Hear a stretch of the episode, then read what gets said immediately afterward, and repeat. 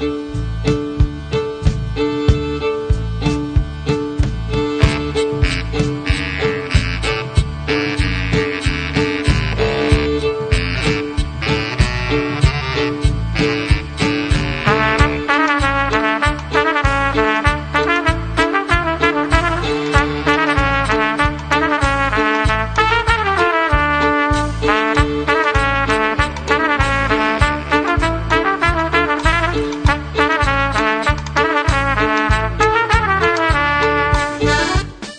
و یک روز پادکست شماره 22 عباس کیارستمی و آهنگسازان فیلمهایش در گفتگو با کامبیز روشن روان و مقوله تدوین و نگاهی به کارنامه هایده سفیاری بخش آخر.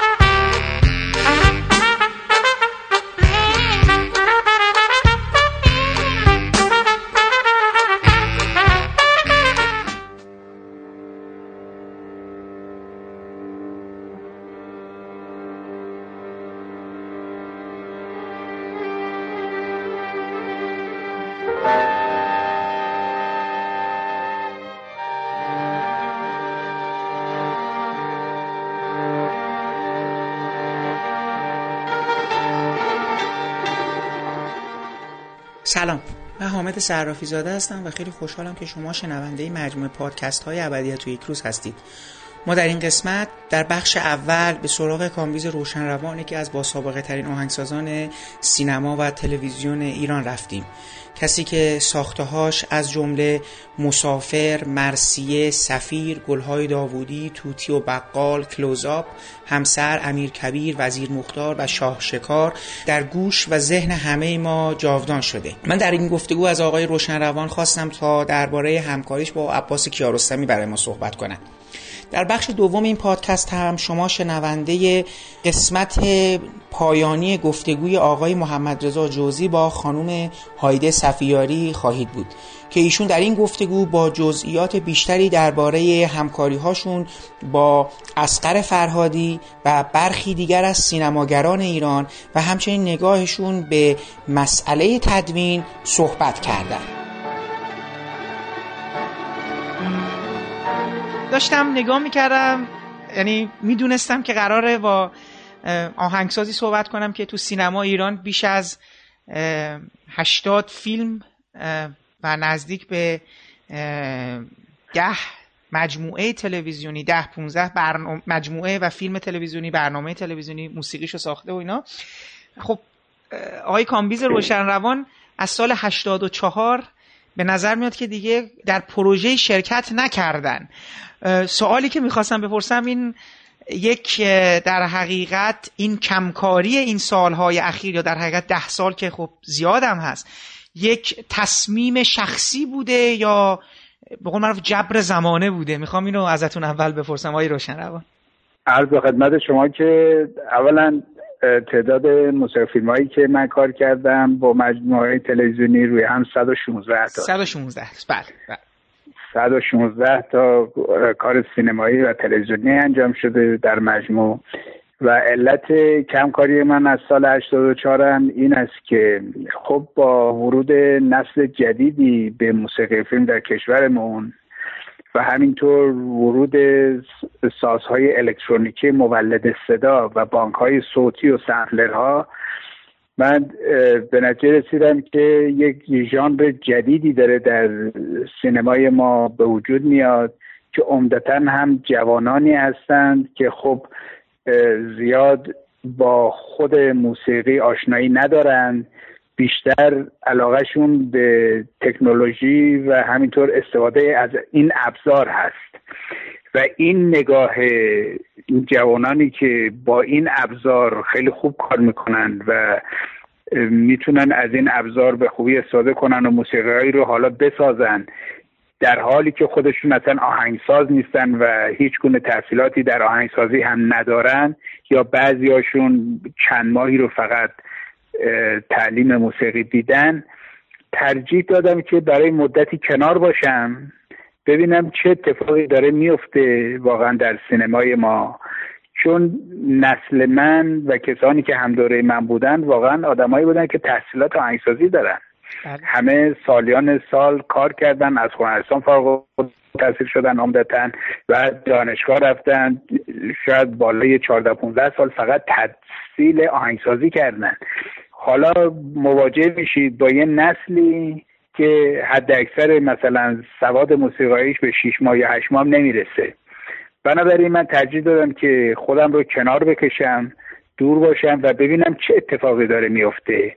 چرا که داشتم احساس می‌کردم که کارگردان ها و تهیه کنندگان سینمای ایران متاسفانه گرایششون به این سمت هست به سمت همین جوانایی هستش که با این ابزار کار می‌کنن و می‌تونن موسیقی یک فیلمی رو با حد اقل دستمزد و هزینه بسازند. در حالی که خب کارهایی که ما انجام می‌دادیم خب برای ارکستر می نوشتیم ضبط استودیویی داشت نوازنده باید میادن کار می‌کردن هزینه ها نسبتا بالا بود. و خب اونا ترجیح دادن که با کسانی کار کنن که دیگه نیازی به ضبط استودیویی ندارن.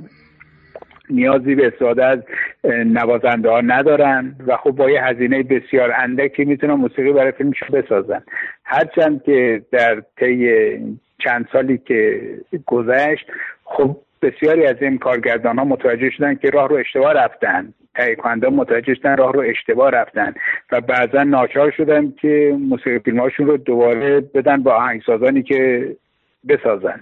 درست. این است که من ترجیح دادم مدتی رو کنار باشم و از دور نگاه کنم ببینم چه اتفاقی داره میفته. آیا سینماگران ما خودشون متوجه میشن که چه لطمه ای دارن به فیلم هاشون می‌زنن به صنعت سینمایی ایران می‌زنن یا نه؟ که اگر دیدیم واقعا در مسیر درستی حرکت می‌کنن خب برمیگردیم دوباره فعالیت اون انجام میدیم. در غیر این صورت خب بهتر همان که کنار باشه که البته در طی از سال 84 به این طرف من تعداد اندکی موسیقی فیلم کار کردم. یعنی شاید مثلا هر دو سال یه دونه بله. یه چنین پروژه‌ای رو کار کردم. ولی تقریبا می‌تونم بگم که دیگه من خودم رو کنار کشیدم. شاید به دلیلی که بعضی از دوستان ما میگن میگن که ما ترجیح میدیم که همکار یک کسانی باشیم که لاقل مثل خودمونن. بله بله. این است که البته من اینطور تصور نمی کردم برای خودم. فقط می‌خواستم ببینم که مسیر حرکت موسیقی فیلم در سینمای ما با وجود این ابزار الکترونیکی مولد صدا چگونه است و سینماگران ما چگونه با این آهنگسازان و این گونه موسیقی ها برخورد می‌کنن. که خب حالا بعد از این همه سال متوجه شدم که متاسفانه متاسفانه بخش اعظم سینماگران ما خصوصا تهیه کنندگان به دنبال کسانی میرن که حتی همون دانش اولیه رو هم ندارند. و متاسفانه متاسفانه موسیقی فیلم بسیاری از فیلم های حتی سریال های تلویزیونی و فیلم های سینمایی امروزه به گونه ای شده که شما می‌تونید این موسیقی رو که برای یک فیلمی ساخته شده بردارید رو ده تا فیلم دیگه بذارید هیچ فرقی نمی‌کنه. متوجه یعنی همش یک سری صداهای فون و زمینه است و هم هم افکت های صوتی همش هم داخل این دستگاه موجود صداها هم همه مشابه هم دیگه داره میشه که شده و بنابراین هیچ فرقی هم نمی‌کنه. که شما این موسیقی رو روی هر فیلمی که بذارید به شما همون جواب رو خواهد داد. یه زمینه صوتی در واقع مثل یک پد صوتی میمونه که زیر صداها تصویر اینا قرار می‌گیره و عمل خاصی هم انجام نمیده. فقط یک فضای صوتی به وجود میاره. که خب این از نظر من لطمه بزرگی است که به سینمای ایران داره وارد میشه به لحاظ موسیقی فیلم. و خب ظاهرا راهی هم براش وجود نداره هرچند که حالا از طریق کانون آهنگسازان خانه سینما در صدت هستیم که واقعا نشست های جدی با کانون کارگردانان و همطور تهیه کنندگان سینما داشته باشیم اونها رو روشنشون بکنیم آگاهشون بکنیم از کاری که دارن می‌کنند. بله. و اینهایی که در واقع هزینه سنگینی رو متحمل میشن برای ساخت یک فیلم. چرا در آخر کار میان تمام زحمتشون رو با یک موسیقی نامناسب هدر میدن و لطمه به کار خودشون می‌زنن؟ این است که حالا اقداماتی رو در صدد هستیم که انجام بدیم که انشالله به نتیجه برسه و نتیجه خوب بده درست. حالا به حال منم به عنوان یک مخاطبی دوست دارم که باز هم آثار ای مثل آنچه که شما برای امیر کبیر نوشتید آنچه که برای وزیر مختار نوشتید آنچه که برای گلهای داوودی نوشتید آنچه که برای جاده های سرد بوده. فراوان فراوان هم که فرمودید یه مجموعه بالغ بر 116 اثر بوده و من بسیار از موسیقی هایی که شما برای فیلم ها نوشید خاطره دارم. حالا حتی اگر اون فیلم ها هم فیلم های خیلی خوبی نبوده به حال موسیقی های شما برای ما ماندگار شده. تو این مجموعه خیلی دوست دارم که در مورد این در حقیقت یک کار که تعمیم داده میشه به دو فیلم آقای کیارستمی با شما وارد گفتگو بشم. واقعیتش هستش که من از خیلی از افرادی که این گفتگو رو باهاشون انجام دادم چون این گفتگو من آقای روشنروان به دو بخش هست فیلم بردارها و در حقیقت موسیقیدان ها و آهنگسازانی که با آقای کیارستمی در پروژه کار کردن. حالا این پروژه ها به سرانجام رسیده یا نرسیده؟ این نکته ای بود که بله. میگم این این مجموعه رو در حقیقت خواستم برای شما مقدمش رو بگم. نکته جالب این بود که من به هر کسی که گفتم سوال اولم این بوده که اولین فیلمی که از عباس کیارستمی دیدین چه فیلمی بوده و چه احساسی داشتین؟ سوال با شما شاید یه مقدار از این جهت جالب باشه که به نظر میاد من البته اگر اشتباه می‌کنم شما بفرمایید که دارید اشتباه می‌کنید. تقریبا شما فکر می‌کنم حتی اصلا اولین کاری که در سینما انجام می‌دید با مسافر هستش. اگر من درست می‌دونم. و نکته اینجاست که تا قبل از مسافرم خب کیارستمی خیلی همچنان غیر از نان و کوچه و چند تا فیلم دیگه آنچنان خیلی آثار برجسته به معروف نداشته. یعنی می‌خوام بگم شاید شما دوتن با یک فاصله زمانی شروع می‌کنید و کارهایی رو در حقیقت شروع می‌کنید سینما رو بر معنای واقعی کلمش تجربه کردن. ولی خب حالا دوستم این سوالم از شما بپرسم. اولین فیلمی که از عباس کیارستمی دیدید چه بود؟ و اون موقع که اون فیلم رو دیدین چه احساسی داشتید؟ حالا اون موقع سال 53 میشه.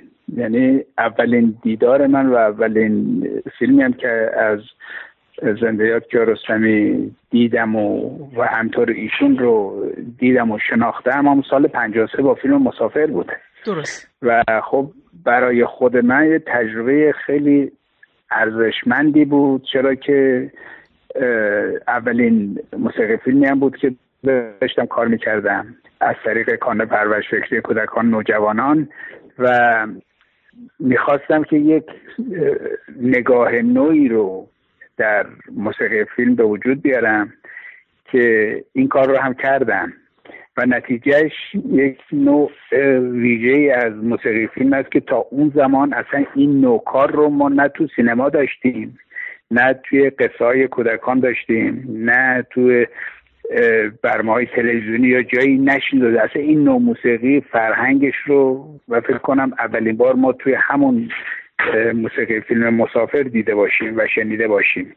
این بود که اولین برخورد من با ایشون و کارایشون همون فیلم مسافره که خب یک تجربه خیلی متفاوت و ارزشمند برای خود من بود و زمینه ای شد برای اینکه کارهای بدیمه اصلا در یک مسیر ویژه‌ای تا مدت خاص حرکت بکنه و تبدیل به یک نوع سبک آهنگسازی خاص بشه. که حتی خیلی هم مورد توجه قرار گرفت در چند سال بعد از موسیقی فیلم مسافر. ببخشید من می‌تونم پس ازتون بپرسم. شما قبل از مسافر فیلم نان و کوچه و فیلم های دیگر رو ندیده بودید؟ یعنی شما ندیده هیچی از کیارستمی ندیده بودید. شما به عنوان یک آهنگسازی که تا حالا کاری نداشته و عباس کیارستمی هم که ندیدید ملاقات چجوری صورت گرفت؟ میشه بگین اون برخورد اولاتی چجوری بودش؟ این ملاقات اصلا سر چه چیزی صورت گرفت؟ چگونه با هم آشنا شدیم؟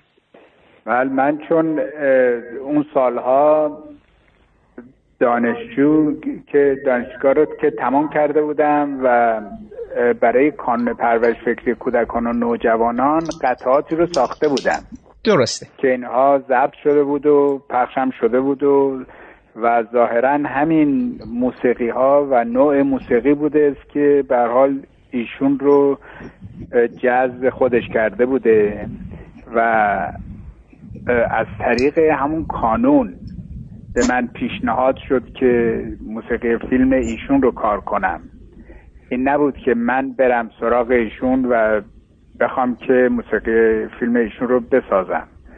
خود کانون در واقع واسطه این آشنایی بود و این همکاری مشترک ما. این این کار آقای کیارستمی هم نسبت به تمام کارهای دیگهشون فکر می‌کنم هم به لحاظ استفاده از موسیقی کار متفاوتی شد هم به لحاظ حجم در حقیقت میزان زمانی از موسیقی که توی فیلم استفاده شده کلا به نظر میاد که کار خیلی متفاوتی تو مجموعه کاراشون هست. میشه برای ما اصلا تعریف کنید یه مقدار از اون فضای اون کار بگید و از اون روزا و چه کارهایی که برای رسیدن به اون موسیقی انجام دادین و ایشون از شما چی می‌خواستن و شما چگونه به قول معروف به اون کار رسیدید؟ ببینید من اون سالها چون هم داشتم تجربه می‌کردم آهنگسازی رو و همین که تجربه می‌کردن در استفاده از سازهای موسیقی غربی در خدمت موسیقی ایران.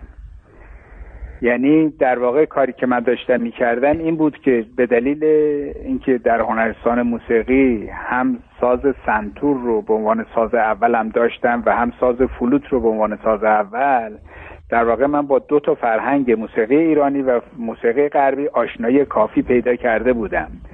و از زمانی که سالهای آخر هنرستان رو ما طی کردیم کار من همین بود که قطعاتی می ساختم که ضمن این که کاملا ایرانیه یه مقداری از تکنیک های موسیقی غرب هم درش استفاده شده و همطور سازهای غربی.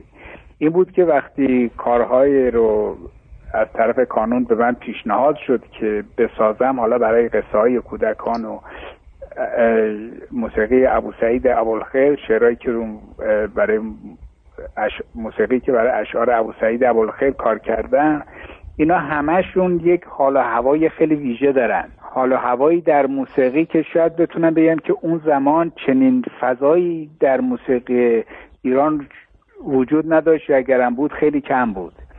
به خاطر همینم این موسیقی هایی که اون سالها من کار کردم تو کانون خیلی مورد توجه قرار گرفت.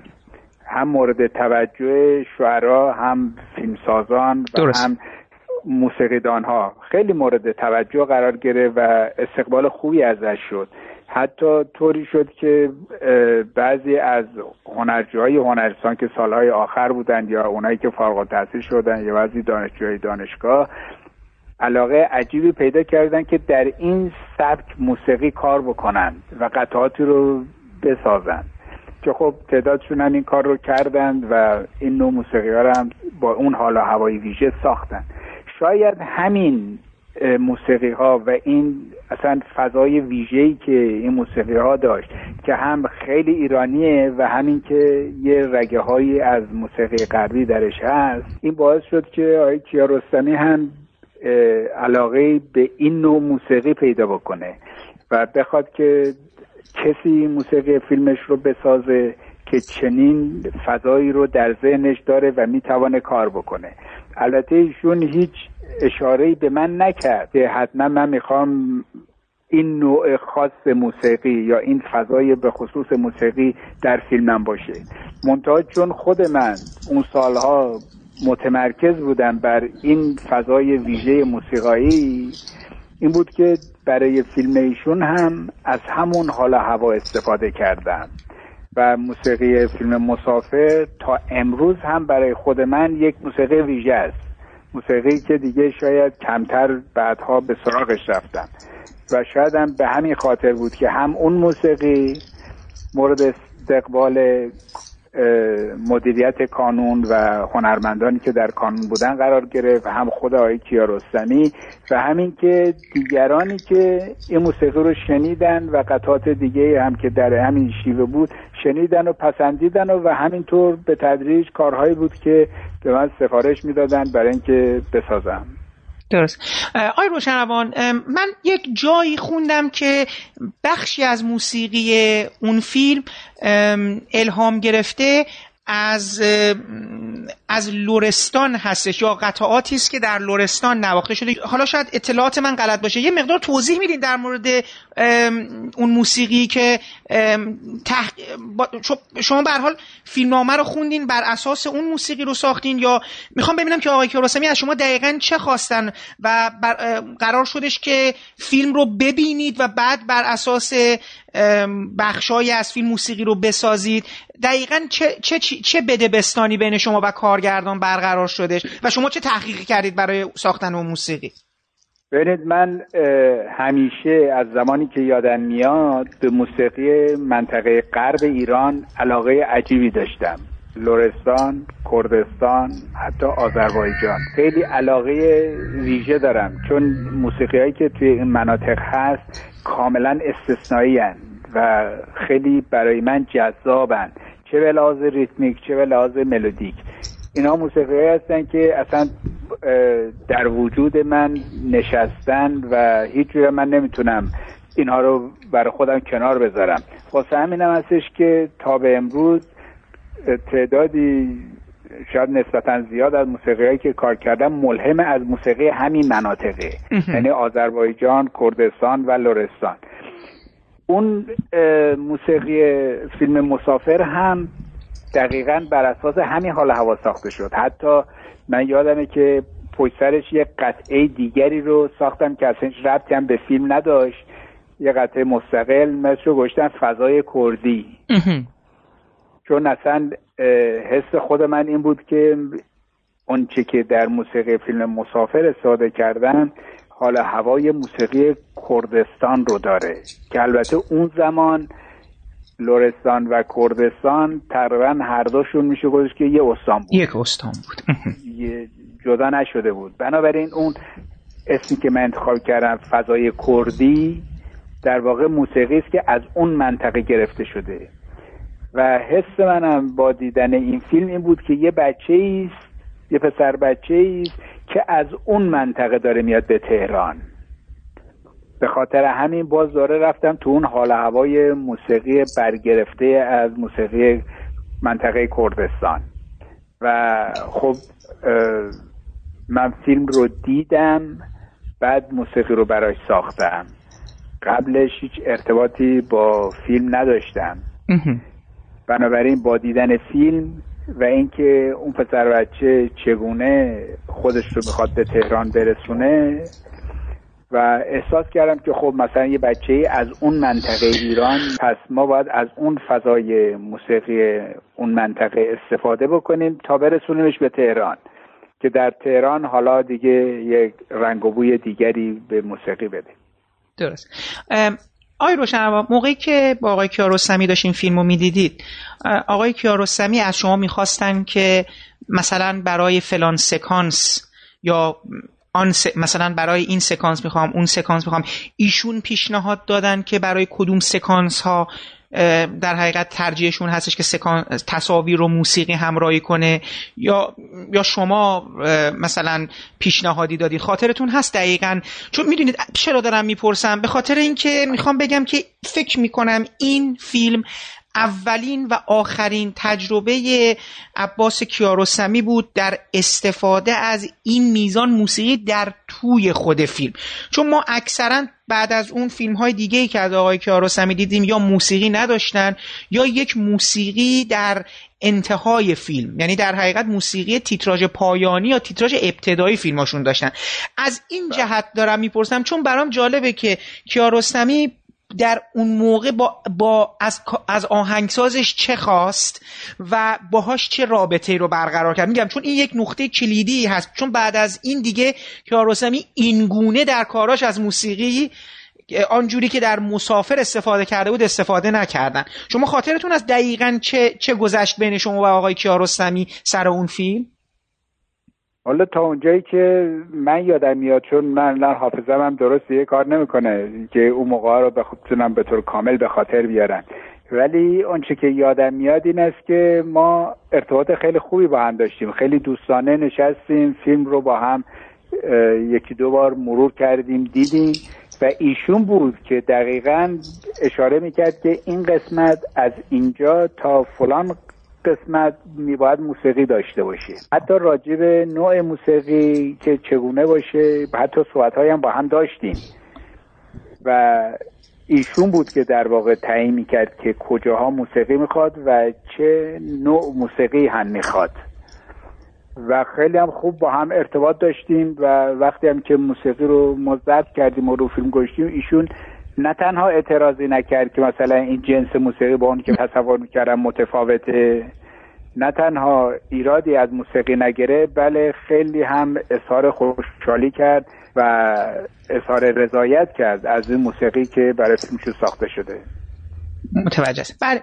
خب بعد از اینکه تجربه مسافر تموم شد دیگه به قول معروف شما همکاری با آقای کیاروسمی نداشتین تا فیلم کلوزاپ که نکته که جالب هست که ما من بعدا متوجه شدم این بود که در اون قطعه معروف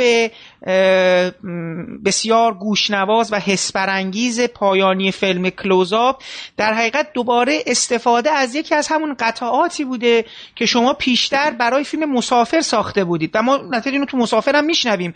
اونجایی هست که لحظاتی قبل از اینکه پسر پسر بلیت رو گرفته حالا در شهر داره در اطراف استادیوم داره یک پرسه می‌زنه و میخوابه خوابش می‌بره و اینا که در خب این موسیقی رو شما اونجا استفاده کرده بودین و دوباره عباس کیارستمی اومد و از موسیقی شما استفاده کرد. البته دو نکته جالب هست. واقعیتش بخواین آقای روشن ما بسیار این اتفاقا هم که دارم میگم من مدت ها طول کشید تا متوجه شدیم که موسیقی پایانی فیلم کلوزاپ مال شماست. چون جالبه که تو تیتراژ اسم شما نیومده متاسفانه. این یکی از نکاتیه که ما بعد از سالها انقدر با گشتن تازه فهمیدیم که آقا این موسیقی رو کی ساخته؟ اینقدر همه گوش میدن و اینقدر لذت بخشه. میشه برای ما تعریف کنید که سر ما یعنی اصلا قضیه کلوزاپ چه جوری شد؟ چرا از اون موسیقی استفاده شد؟ البته من گویا اطلاع داشتم که گویا آهنگساز دیگه ای بود و موسیقی ساخته بود و آقای کیارستمی مثل که دوست نداشتن اون موسیقی رو و برگشتن و از موسیقی شما استفاده کردن. میشه از جریان کلوزاپ برای ما بگید؟ حالا جریان کلوزاپ رو من اصلا نمی‌دونم و هیچ وقت هم راجع به این فیلم با من صحبتی نکرد. من خودم هم خبر نداشتم که این موسیقی قسمتی از موسیقی مسافر در این فیلم هم استفاده شده. چون متاسفانه خودم نتونستم فیلم رو ببینم. حالا به هر دلیلی که بود شاید به خاطر این بود که اون سالها من دیگه در ایران نبودم که بتونم فیلم رو ببینم. من برای تاثیر رفته بودم به خارج از کشور و خب موفق نشدم فیلم رو ببینم. که حالا سعی می‌کنم هر طور از این فیلم رو پیدا کنم و ببینم ببینم کدوم قسمت رو ایشون استفاده کرده. که قطعا استفاده مناسبی هم هست. که خب این میرسونه ایشون چقدر از موسیقی فیلم مسافر راضی بوده. چقدر دوست داشته و با وجود که مدتی از اون فیلم گذشته ولی همچنان تو ذهنش مونده بوده که این موسیقی رو یک جایی استفاده بکنه که حالا خوشبختانه جای مناسبش رو هم پیدا کرده و در فیلم ازش استفاده کرده. شما اصلا در جریان نبودی نمی‌دونستی شما کلوزاپ رو ندیدین؟ نه متاسفانه. نتونستم ببینم یک سوال کلی های روشن روان یعنی دوست دارم در این قالب در حقیقت عباس کیارستمی شما جواب بدین. من می‌خوام ببینم که اول از همه بعد از مسافر دیگه هیچ پیشنهادی به شما نشد دیگه نه؟ یعنی از شما نخواستم برای کار دیگه ای باهاشون همکاری کنید؟ نه هیچ دیگه تماس کاری نداشتیم. شما در مجموع خب به حال فیلم هایی که از آقای کیارستمی دیدید و در حقیقت مجموع کارهایی که ایشون انجام دادن. اگر بخواید به صورت حالا یک ناظر بیرونی برای ما صحبت کنید به نظر شما عباس کیارستمی از موسیقی چه استفاده ای تو فیلماش می‌کرد؟ از موسیقی چی می‌خواست؟ میگم اون قضیه مسافر و همکاری شما به کنار. من می‌خوام ببینم نظر شما چیه؟ از نوع استفاده که عباس کیارستمی از موسیقی می‌کرد و در ادامه برای ما اگه میشه یه توضیح بدین که شما به عنوان یک آهنگساز چه توقعی از یک فیلم ساز دارید؟ یعنی شما دوست دارید چه استفاده ای از موسیقی در فیلم بشه؟ شما می‌خوام بدم شما به عنوان یک آهنگساز چه چه چیزی از یک فیلم می‌خواین؟ از آهنگ یک فیلم می‌خواین؟ از موسیقی یک فیلم می‌خواین؟ عرض خدمت شما که تصور من از استفاده موسیقی در فیلم های کیارستمی این است که حالا بغیر از فیلم مسافر که ایشون خوب موسیقی رو استفاده کرده موسیقی هم برای فیلم ایشون ساخته شده تو فیلم های دیگرش احساس من این است که ایشون در واقع از موسیقی طبیعت داره استفاده می‌کنه. نه موسیقی که ساخته شده باشه و برای اون فیلم ضبط شده باشه. از موسیقی طبیعت استفاده می‌کنه. یعنی چی؟ یعنی که مثلا فرض بگیرید چون فیلم های ایشون ای دقت کردید عمدتا در روستاها در فضاهای خارج شهری و یک فضاهای ویژه است. بله. که خب کمتر در فیلم هایی که معمولا ساخته میشه دیده میشه. اونجا صدای آب رو شما دارید صدای باد رو دارید صدای پیچیدن باد لای برگ های درختها رو دارید. و صدای مثلا گاو و گوسفند و صداهای محلی که اون معمولا تو اینجور فضاها هست. ایشون اینها رو به نظر من به عنوان موسیقی زمینه فیلمش انتخاب کرده و استفاده می کرده اتفاقا شاید هم یک بار حالا یادم میاد که با هم راجع به همین قضیه صحبت داشتیم و خود ایشون همین حرف رو می‌زد که من از موسیقی طبیعت استفاده می‌کنم تو فیلمام. درست. اینو ما یه بار با هم صحبت داشتیم. من تا همین سوالو پرسیدم که چرا تو فیلماتون موسیقی استفاده نمی‌کنی؟ ایشون گفت من موسیقی طبیعت استفاده می‌کنم. موسیقی که در طبیعت وجود داره. که خب معمولا داخل فیلماشون که می‌دونید یه موسیقی وجود نداره موسیقی استفاده نمی‌کنه. آخر فیلم برای خاتمه یه قطعه استفاده می‌کنه که گاهن ممکنه موسیقی ایرانی باشه یا کلاسیک باشه. کلاسیک استفاده بله. می‌کنه ایشون. و حتی اون قطعاتی هم که انتخاب می‌کنه برای پایان تیتراژ پایانی فیلماشون موسیقی کلاسیکه انتخاب بسیار درست و موثر دقیقا, نشون میده که ایشون چقدر به موسیقی هم وارد بوده.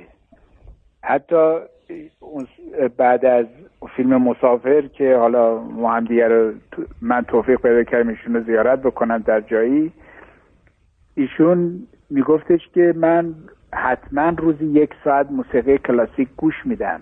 و خب بر من خیلی جالب بود که یک کارگردان سینما روزی یک ساعت فقط موسیقی کلاسیک گوش بده. ضمن اینکه حالا موسیقی های دیگری هم قطعا گوش می‌کرده. ولی رو موسیقی کلاسیک تاکید داشت ایشون که من روزی یک ساعت موسیقی کلاسیک گوش میدم. و خب همین باعث می‌شد که اولا یک دید خیلی مثبتی رو نسبت به موسیقی داشتیشون ارتباط موسیقی و تصویر رو میشناخت. موسیقی هایی که توصیفی هستند رو خیلی خوب میشناخت. و بنابراین اگرم اینکه حالا موسیقی مسافر رو تو فیلمش استفاده کرده و بعد تیکه از اون رن در کلوزاب نشون میده که اون موسیقی که من نوشتم اون هم یک موسیقی تصویری است. اون هم یه موسیقی است که تصویر رو بیان می‌کنه. شاید این بوده.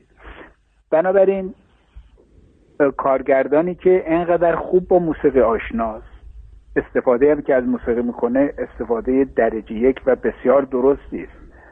و اینی هم که از موسیقی طبیعت استفاده می‌کنه خب خیلی خوبه. و نظرش رو ایشون سریح بیان کرده بود با خود من صحبت کرده بود که منم این رو در بعضی جاها حتی سر کلاس ها می‌گفتم به هنرجامون و علت اینی هم که ایشون واقعا انتخابای درستی از موسیقی کلاسیک و قطعات داره در انتهای آثارش هم من فکر برمیگرده به شناخت بسیار خوب ایشون از آثار موسیقی کلاسیک. درست. آقای روشن دوست دارم شما از, جا، از نگاه آهنگساز برای ما این نکته رو بفرمایید که در تعاملتون با کارگردان ها آن چیزی که مد نظر شما بوده چه نکته برای شما برجسته و چه چیزی برای شما مهم بوده؟ می‌خوام ببینم که شما چه توقعی داشتید از آه... از از فیلم ها یعنی چه توقعی از اونها که اونا از شما چه توقعی داشته باشن؟ یعنی می‌خوام ببینم که شما در مقام یک آهنگساز چه چیزی رو تو موسیقی فیلم براتون مهم میشه در رابطه با رابطتون با کارگردان. بله. من با کارگردان های زیادی کار کردم که هر کدومشون نظر خاصی یا نظر ویژه‌ای به موسیقی داشتند. بعضی کارگردان ها اصولا خودشون هم نمی‌دونن که چی از موسیقی فیلمشون انتظار دارن. فیلم رو صرفا در اختیار آهنگساز می‌ذارن. یا خودت هر کجا که دوست داشتی موسیقی بذار براش. هیچ نظری راجع به موسیقی فیلمشون ندارند. من با اینجور کارگردان هم کار کردم. کارگردان هایی هستند که دقیقا می‌دونن برای فیلمشون چه جور موسیقی می‌خوان و حتی نمونه ارائه می‌کنند. با کارگردان هایی من کار کردم که حتی می‌گفتند که وقتی من داشتم این فیلم نامه رو می نوشتن برای این قسمت به خصوصش فلان قطعه شما رو در ذهنم می و می نوشتم فیلم نامه رو. خب ببینید چقدر اختلاف هست بین این دوتا کارگردان با هم دیگه. حالا انتظاری که من از کارگردان ها دارم و همیشه هم دوست داشتم اینطوری باشه این بود که زمانی که کارگردان تصمیم می‌گیره که فیلم رو بسازه و قطعی میشه که این فیلم موسیقی هم می‌خواد از همون ابتدا با من صحبت بکنن. در قرار موسیقی فیلمشون رو من بسازم. از همون ابتدا با من صحبت بکنن فیلم نامه رو به من بدن من بخونم با هم صحبت بکنیم و بعدش اگر لازمه من سر فیلم برداریشون برم سر بعضی صحنه ها برم خیلی دوست دارم این اتفاق بیفته. که در بعضی فیلم ها هم همین کار رو کردیم خوشبختانه. و بعدش این است که حالا ایشون فیلم رو که تمام کرد منتاج هم شد تمام شد. حالا ما بشینیم با همدیگه ایشون تمام نقطه نظراتش رو راجع به فیلمی که ساخته به من منتقل کنه. هرچه ایشون اطلاعات بیشتر به من بده به همون نسبت هم من راحتتر می‌تونم فیلم رو بسازم. هر چقدر که ایشون راجع به حال هوای موسیقی که مد نظرش هست به من منتقل بکنه به همون نسبت من بهتر می‌تونم موسیقی فیلم رو برایشون بسازم. و در تمام مواردی که کارگردان تونسته تمام نظریات خودش رو به من منتقل بکنه و حتی جز جز موسیقی هایی که در قسمت های مختلف قرار کار بشه با من صحبت داشته که چه نوع موسیقی چه جنس موسیقی رو می‌خواد و برای چه هدفی و نیتش از استفاده موسیقی در این قسمت خاص چیه. اینها بهترین موسیقی فیلم هایی بود است که من ساختم.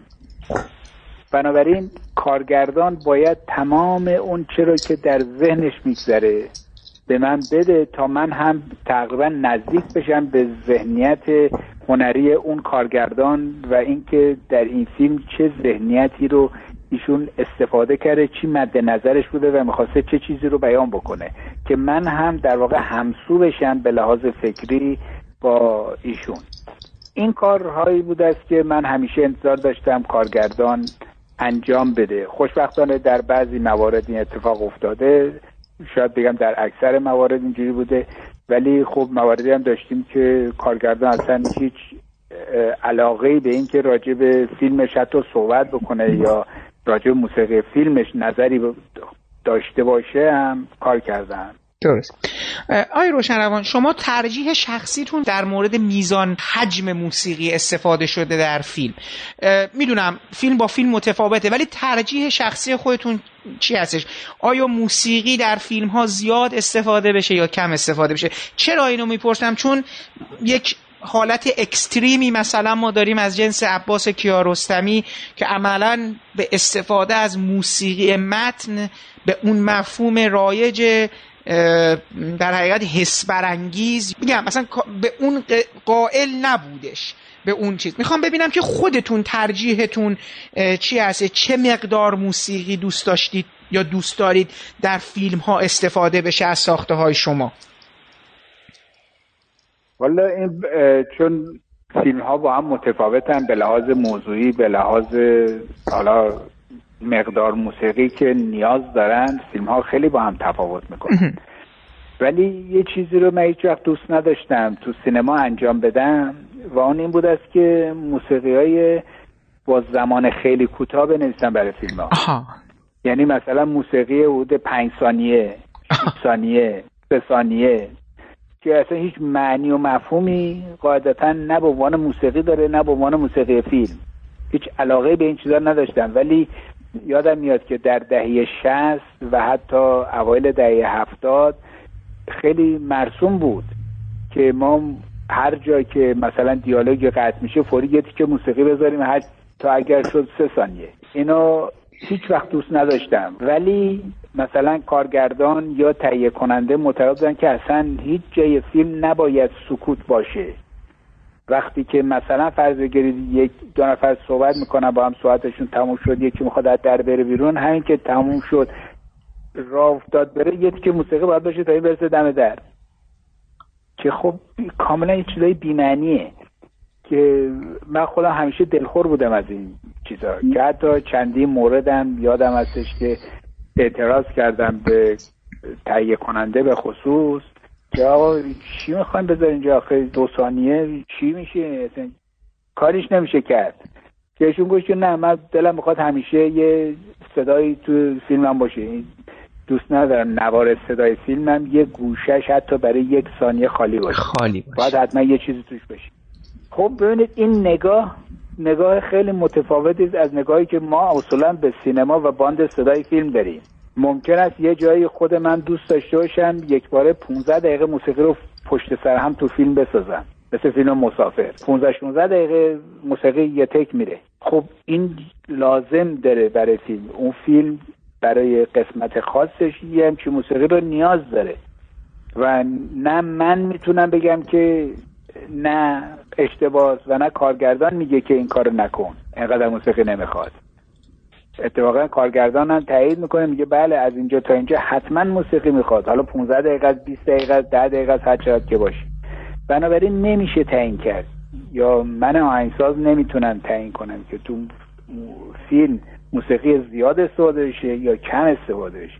خصوصا اگر سینمای امروز حالا هالیوود رو به خصوص ببینی در فیلم هایی که یه مقدار اکشن زیاده اگه بله. دقت بکنید حجم بسیار بالایی از موسیقی داره استفاده میشه.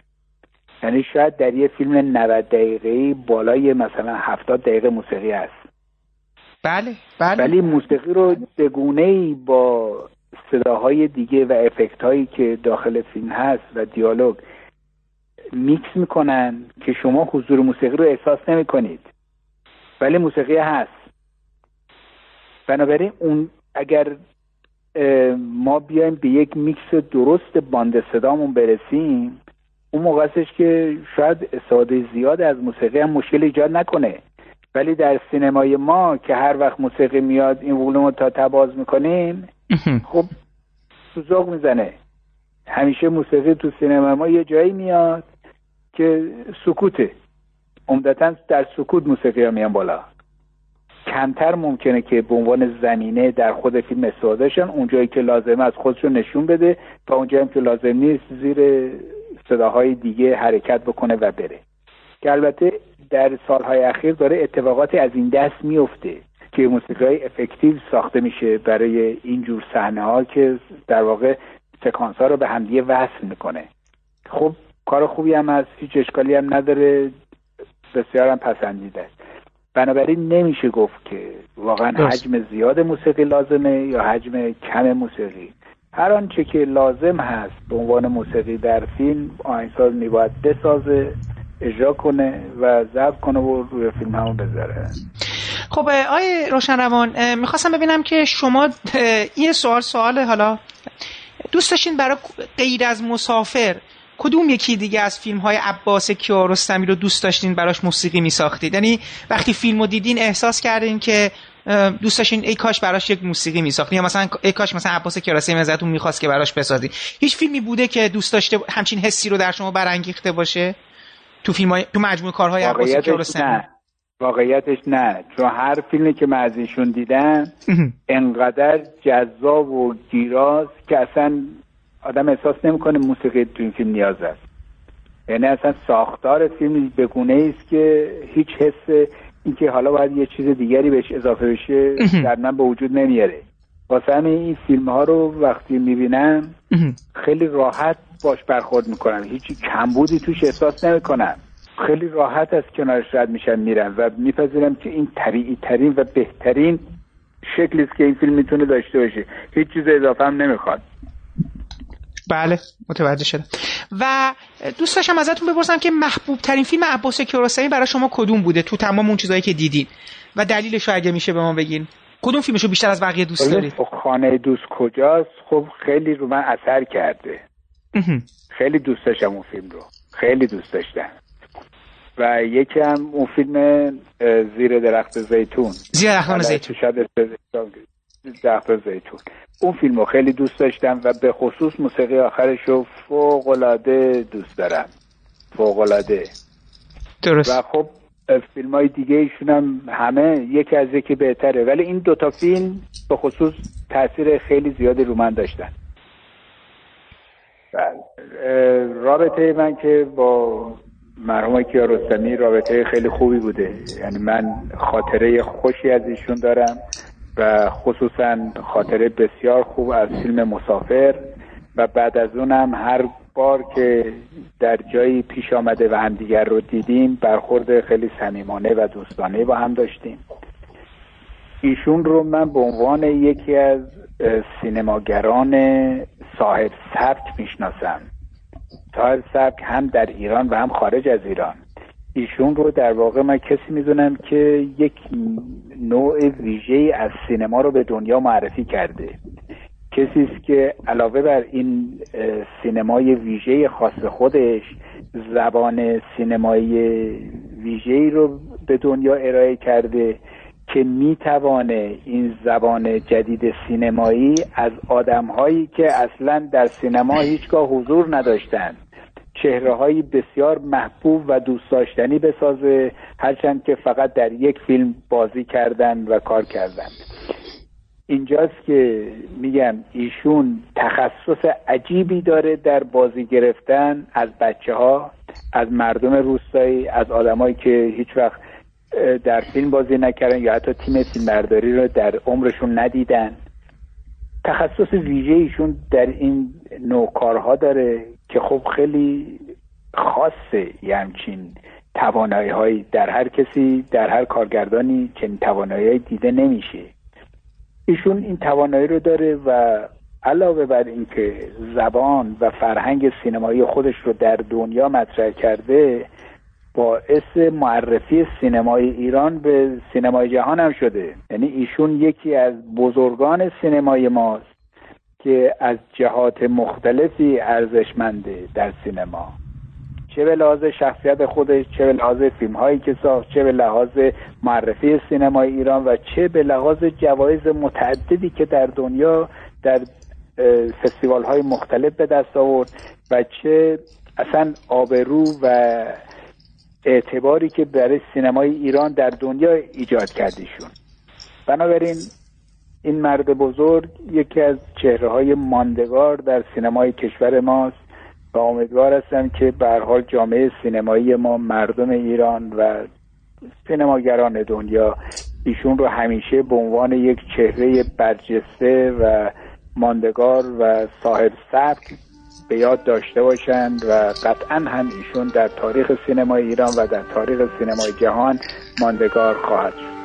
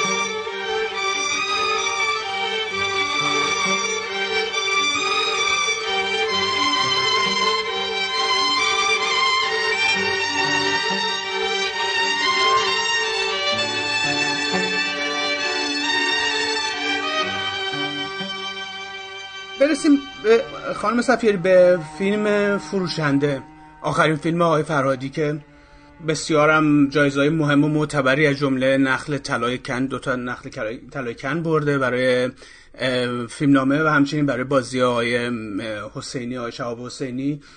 صحنه فیلم تقریبا دو قسمت میشه از یک نظر میشه دو قسمت تقسیمش کرد. اون جایی که ماجراهایی که ما داریم در مورد اماد و رعنا می‌بینیم و اون جایی که توی تئاتر مرگ یک دست فروشه آرسون میلر داره اتفاق میفته بله. و این دوتا خیلی مهمن چون که تو صحنه تئاتر یه جوری انگار یه جایی داره به ما ما رو پیش می‌بره یه جوری داره ما رو هدایت می‌کنه یه جورایی داره به ما اطلاعاتی که ما نیاز داریم و یه جور این همانی که بین این دو تا فضا وجود داره قصه گوه شما چجوری اینو دیدید؟ تفاوت این صحنه رو با هم دیگه آیا براتون چالش برانگیز بود؟ آقای فرهادی به نمایشنامه مرگ فروشنده خیلی علاقمند هستن و شاید فکر می‌کنم یه مبنای انتخابشون این بود ضمن اینکه توی این قصه به روابط خانوادگی پرداخته میشه و بحث اخلاق توی این و به وسیله اون شما می‌تونید فضای اجتماعی رو هم که این خانواده تو زندگی میکنندم ببینید و متوجهش بشین. و در واقع توی داستان اصلی فروشنده هم همینجوره یعنی در واقع یک درام خانوادگی شکل می‌گیره و در واقع حالا این درام حتما بکرانده اجتماعی داره که ما وارد اون نمیشیم ولی تبعاتش رو توی این زندگی ها می‌بینیم. این شباهت بوده.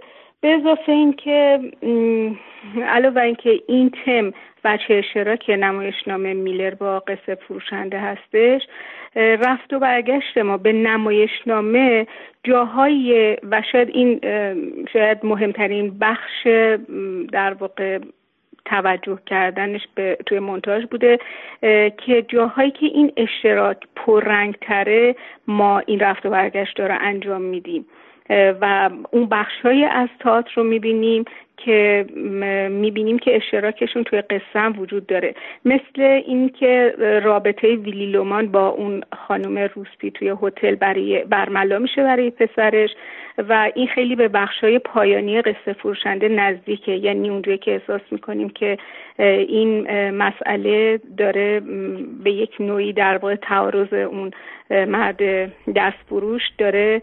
برای خانوادهش مشخص میشه برای دخترش برای همسرش بله. و یه قسمت دیگه ای هستش اگه یادتون باشه توی این فیلم که اماد جورابای مرد رو توی خونه پیدا می‌کنه بله بله. و جورابا رو بالا میاره و اینا و ما می‌بینیم که یکی از صحنه هایی که توی اون رعنا حالش بد میشه و احساس می‌کنه یک کسی توی اون تماشاچی هستش که داره اون نگاه می‌کنه صحنه ای که داره جوراب و وصله می‌کنه و ناخداگاه تماشاگر بی اختیار اون جورابایی که توی یه قسمتی از فیلم دیده به یادش میاره که شاید این جوراب هم توسط همسر همون مرد ممکنه رفو شده باشه ممکنه شسته شده باشه. یعنی دقیقا باز ما به صحنه از تئاتر برمیگردیم که ضمن اینکه قصه ما رو پیش می‌بره و اینکه حال رعنا توی اون صحنه بده و نمی‌تونه تئاتر رو ادامه بده و این خودش قصه رو یه جوری پیش می‌بره. ولی انتخاب اون صحنه باز به اون جوراب که بازم جوراب رو اماد از دستش می‌گیره و پرت می‌کنه یه شباهتی داره. بعد صحنه های دیگه ای هم که آها صحنه مرگ اماد که ما اونو توی گور می‌بینیم که درست بعد از اینه که اون مرد رو توی خونه زندانی کرده بله. به یک نوعی که در واقع مقدمه مرگش میشه ما خودش رو توی تابوت می‌بینیم یعنی در واقع اماد داره توی تئاتر نقش کسی رو بازی می‌کنه که توی زندگی واقعی در مقابل اون مرد ایستاده توی زندگی واقعی به اون مرد معترضه توی زندگی واقعی از اون مرد داره انتقام می‌گیره. ولی عملا همون نقش رو داره بازی می‌کنه توی تئاتر. و یه به یک نوعی این حس رو به آدم میده که آدما می‌تونن تو موقعیت های مختلف جای کسایی قرار بگیرن که همیشه اونا رو من کردن یا نه کردن از یک کاری. این به سادگی می‌تونه تو زندگی واقعی هم اتفاق بیفته. بنابراین فکر می‌کنم که خیلی تم مشترک و استفاده از بخشهایی از تئاتر که به قصه خیلی توی قصه در واقع اشتراک و شباهت ما توش می‌بینیم این بحث قسمتی بوده که هم توی فیلمنامه در واقع خیلی به دقت انتخاب بله. شده و هم هم توی منتاج هم به حال اگر که حالا یه قسمت های کمی اضافه تر و اینا هم داشته تمرکز ما روی همین بخشا درست. بوده. بله. بله بله. بعد توی دکوپاژ صحنه های چطور؟ آیا مثلا سوالی که برای من پیش اومده بود چطور؟ چون اون فضا متفاوت میشه. می‌خواستم بدونم که خود آقای بله. فرهادی هم از تئاتر شروع کرده و تئاتر رو خوب می‌شناسه. آیا اونجا رو با چند تا دوربین فیلم برداری کرده بودن یا اونجا هم یه دوربینه بود؟ یکی از نه یه دوربینه بوده بله. ولی لزوما تقطی توش زیاد نبود. باز هم یعنی اگرم که تقطیایی بوده سعی کرده شده که اونو یک جوری در واقع یک پارچه نشون بده. نور پردازی اون صحنه ها با بخش دیگه فیلم تفاوت داره. یعنی در واقع کاملا یه نور پردازی و صحنه آرایی تئاتریه. و در واقع حتی نوع دکوپاژش هم با دکوپاژ فیلم تفاوت داره این سوال دیگه که برام پیش اومده بود این بود که توی فیلم های فرهادی ولی به خصوص توی این فیلم فروشنده چند تا داستانک وجود داره که اینا خیلی مهمن بله و این داستان ها به داستان اصلی به نظر من خیلی کمک می‌کنن بله. مثل ماجرای خود اماد توی مدرسه داستانش با بچه ها بله. این تغییرش بعد از اون اتفاقی که میفته تغییر برخوردش با بچه ها بعد بله. خود داستان های تئاتر پشت صحنه تئاتر آدم های تئاتری. این شما معمولا برخوردتون با این داستان های کوتاه چیه؟ شما چجوری این بالانس بر... برقرار می‌کنین؟ به خصوص در مورد فیلم فروشنده که اینا کمک بکنن به داستان اصلی. بله. ولی در این حال به خودشون هم خوب پرداخته بشه. می‌دونم اینا همه در فیلم نامه با دقت بررسی شده. آقای فرهادی هم که زبردست هستن در گفتن این مدل قصه. ولی من فکر می‌کنم که نقش تدوینگرم خیلی مهمه. یعنی باز قصه گوی تصویری هم مهمه که این تعادل بین این داستانک برقرار بکنه با داستان اصلی. بله بله. بله همونجور که میفرمایید این داستانک ها برای شخصیت پردازی و برای کمک به شخصیت پردازی در واقع شخصیت های قصه اصلی خیلی لازم هستن.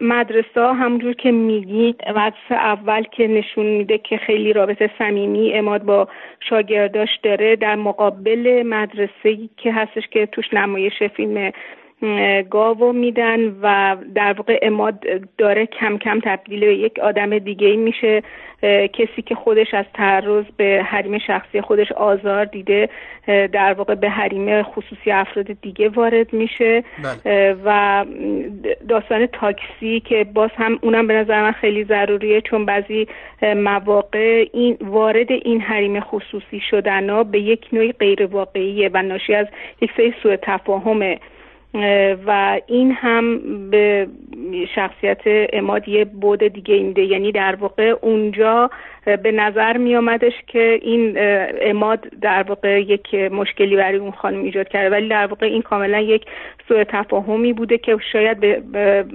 پیشینه در واقع اون خانم برمیگشته همونجور که خود اماد برای شاگردش توضیح ده یعنی به نظر من من خیلی وقتا آدم هایی هستن که مثلا به من میگن که این صحنه مثلا نباید می بود ولی من همیشه میگم شما وقتی که اینا نباشن تازه متوجه میشین. که یک نقصی توی اون شخصیت پردازی وجود داره. ممکنه که آدم به طور مجرد فکر کنه که خب این اگه نباشه چیه؟ ولی شما بعدها خیلی رابطه های علت و معلولی رفتاره شخصیت رو بدون اونا متوجه نمیشین. یعنی تازه اون موقع براتون یک ابهام می وجود به وجود میاد. در حالی که به نظر من در مورد اماد به خاطر اتفاقا همه این چیزا شما کاملا این رفتار رو نتیجه تبدیل شدنش به مرور به یک آدم دیگه می‌بینید. نه اینکه بله. یعنی براتون کاملا قابل قبول هستش.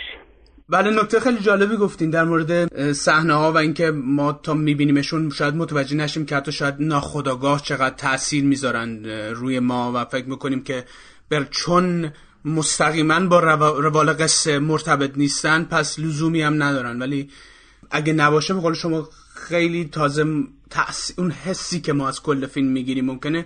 حالا اطلاعاتی که از فیلم نامه می‌گیریم بله. اون حسه از بین میره. اون حسی بله که درست دقیقا. می‌کنه سحن شاید 6 تا 7 تا 8 تا صحنه بعدی بر ما درست می‌کنه. خیلی وابسته به اون 8 سکانس قبله به عنوان مثال. بله. حالا بله. داریم راجع به حذف و اضافه صحنه حرف می‌زنیم. من یه سوال دیگه برام پیش اومده بود در مورد به خصوص کارهای آقای فرهادی. خب خیلی وقت وقتی آدم یه دیویدی می‌خره روش یه صحنه‌ای هست که توی کات نهایی نبوده و بعدا اینا رو اضافه می‌کنن روی دیویدی به عنوان یک چیز اضافه به تماشاچی میدن حالا اینکه چقدر این خوبه چقدر بده بعضیو دوست دارن بعضیو فکر می‌کنن لزومی نیست برای من بعض وقتا خیلی آموزنده است چون نگاه می‌کنم بله. و بعد بله. فکر می‌کنم که خب چرا این صحنه توی کات نهایی نبوده توی فیلم نبوده چرا درش آوردن؟ بعضی وقتا میگم چقدر صحنه خوبیه ای کاش در نمی آوردن بعد میشینم فکر می‌کنم میگم ها پس دلیلش این بوده. بعد از یه مدتی که بله. دوباره یا برای بار دوم و سوم فیلم رو می‌بینم. آیا صحنه هایی بوده که توی طبیعتا به این اتفاق خیلی وقتا توی فیلم ها میفته بله. و خیلی هم طبیعی است توی روال تدوینی فیلم. صحنه بوده که توی این کارهای فرهادی به خصوص جابجا شده باشه یا حذف شده باشه؟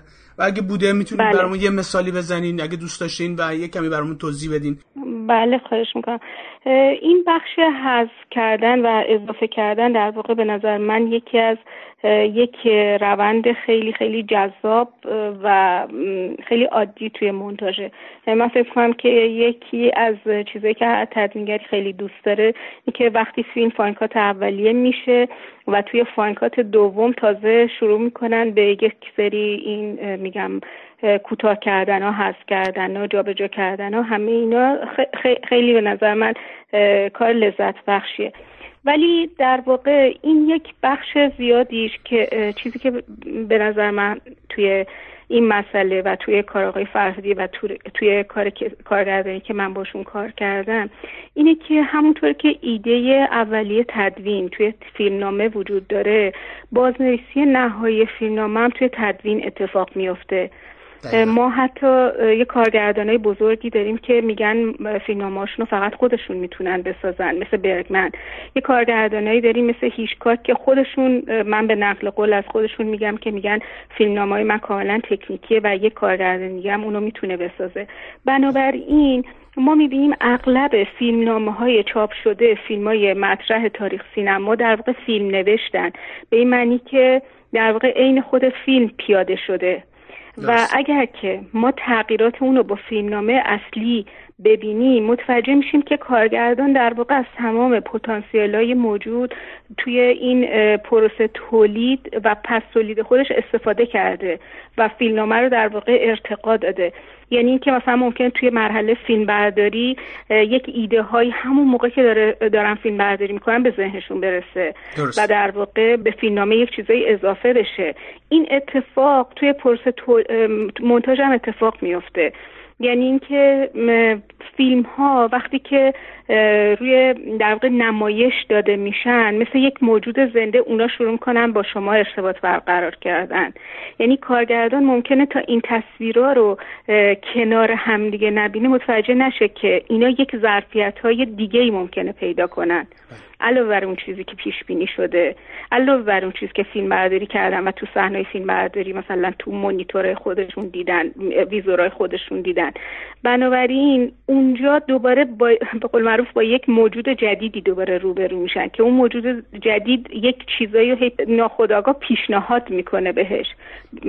به هم تدوینگر هم به کارگردان. بعد تدوینگر اونجا میگه که ببین این اینجا مثلا این دیگه اون کار کردی که آدم وقتی فیلم رو میخوندش فکر می‌کرد نداره. به خاطر اینکه صحنه قبلش مثلا یه همچین اتفاقی افتاده یا صحنه بعدش می‌خواد یه همچین اتفاقی بیفته. یعنی همه اینا یک چیزاییه که به نظر من تو همه فیلم ها اتفاق میفته و این یک واقعیته که میگم نهایتا فیلمنامه اونجا کامل میشه. تدوینگر یک چیزایی رو پیشنهاد میده و کارگردان قبول می‌کنه و از همه مهمتر اینه که توی این مرحله یک همفکری به وجود میاد. یعنی باور کنین من خیلی وقتا نمی‌تونم بگم که مثلا این بخش توی مثلا من اینو پیشنهاد دادم یا کس دیگه یا اینا بلافاصله شما یک ممکن یک کلمه بگین بعد مثلا کارگردان یه چیز دیگه بگه شما یعنی اینا هی یواش یواش کامل و کاملتر میشن.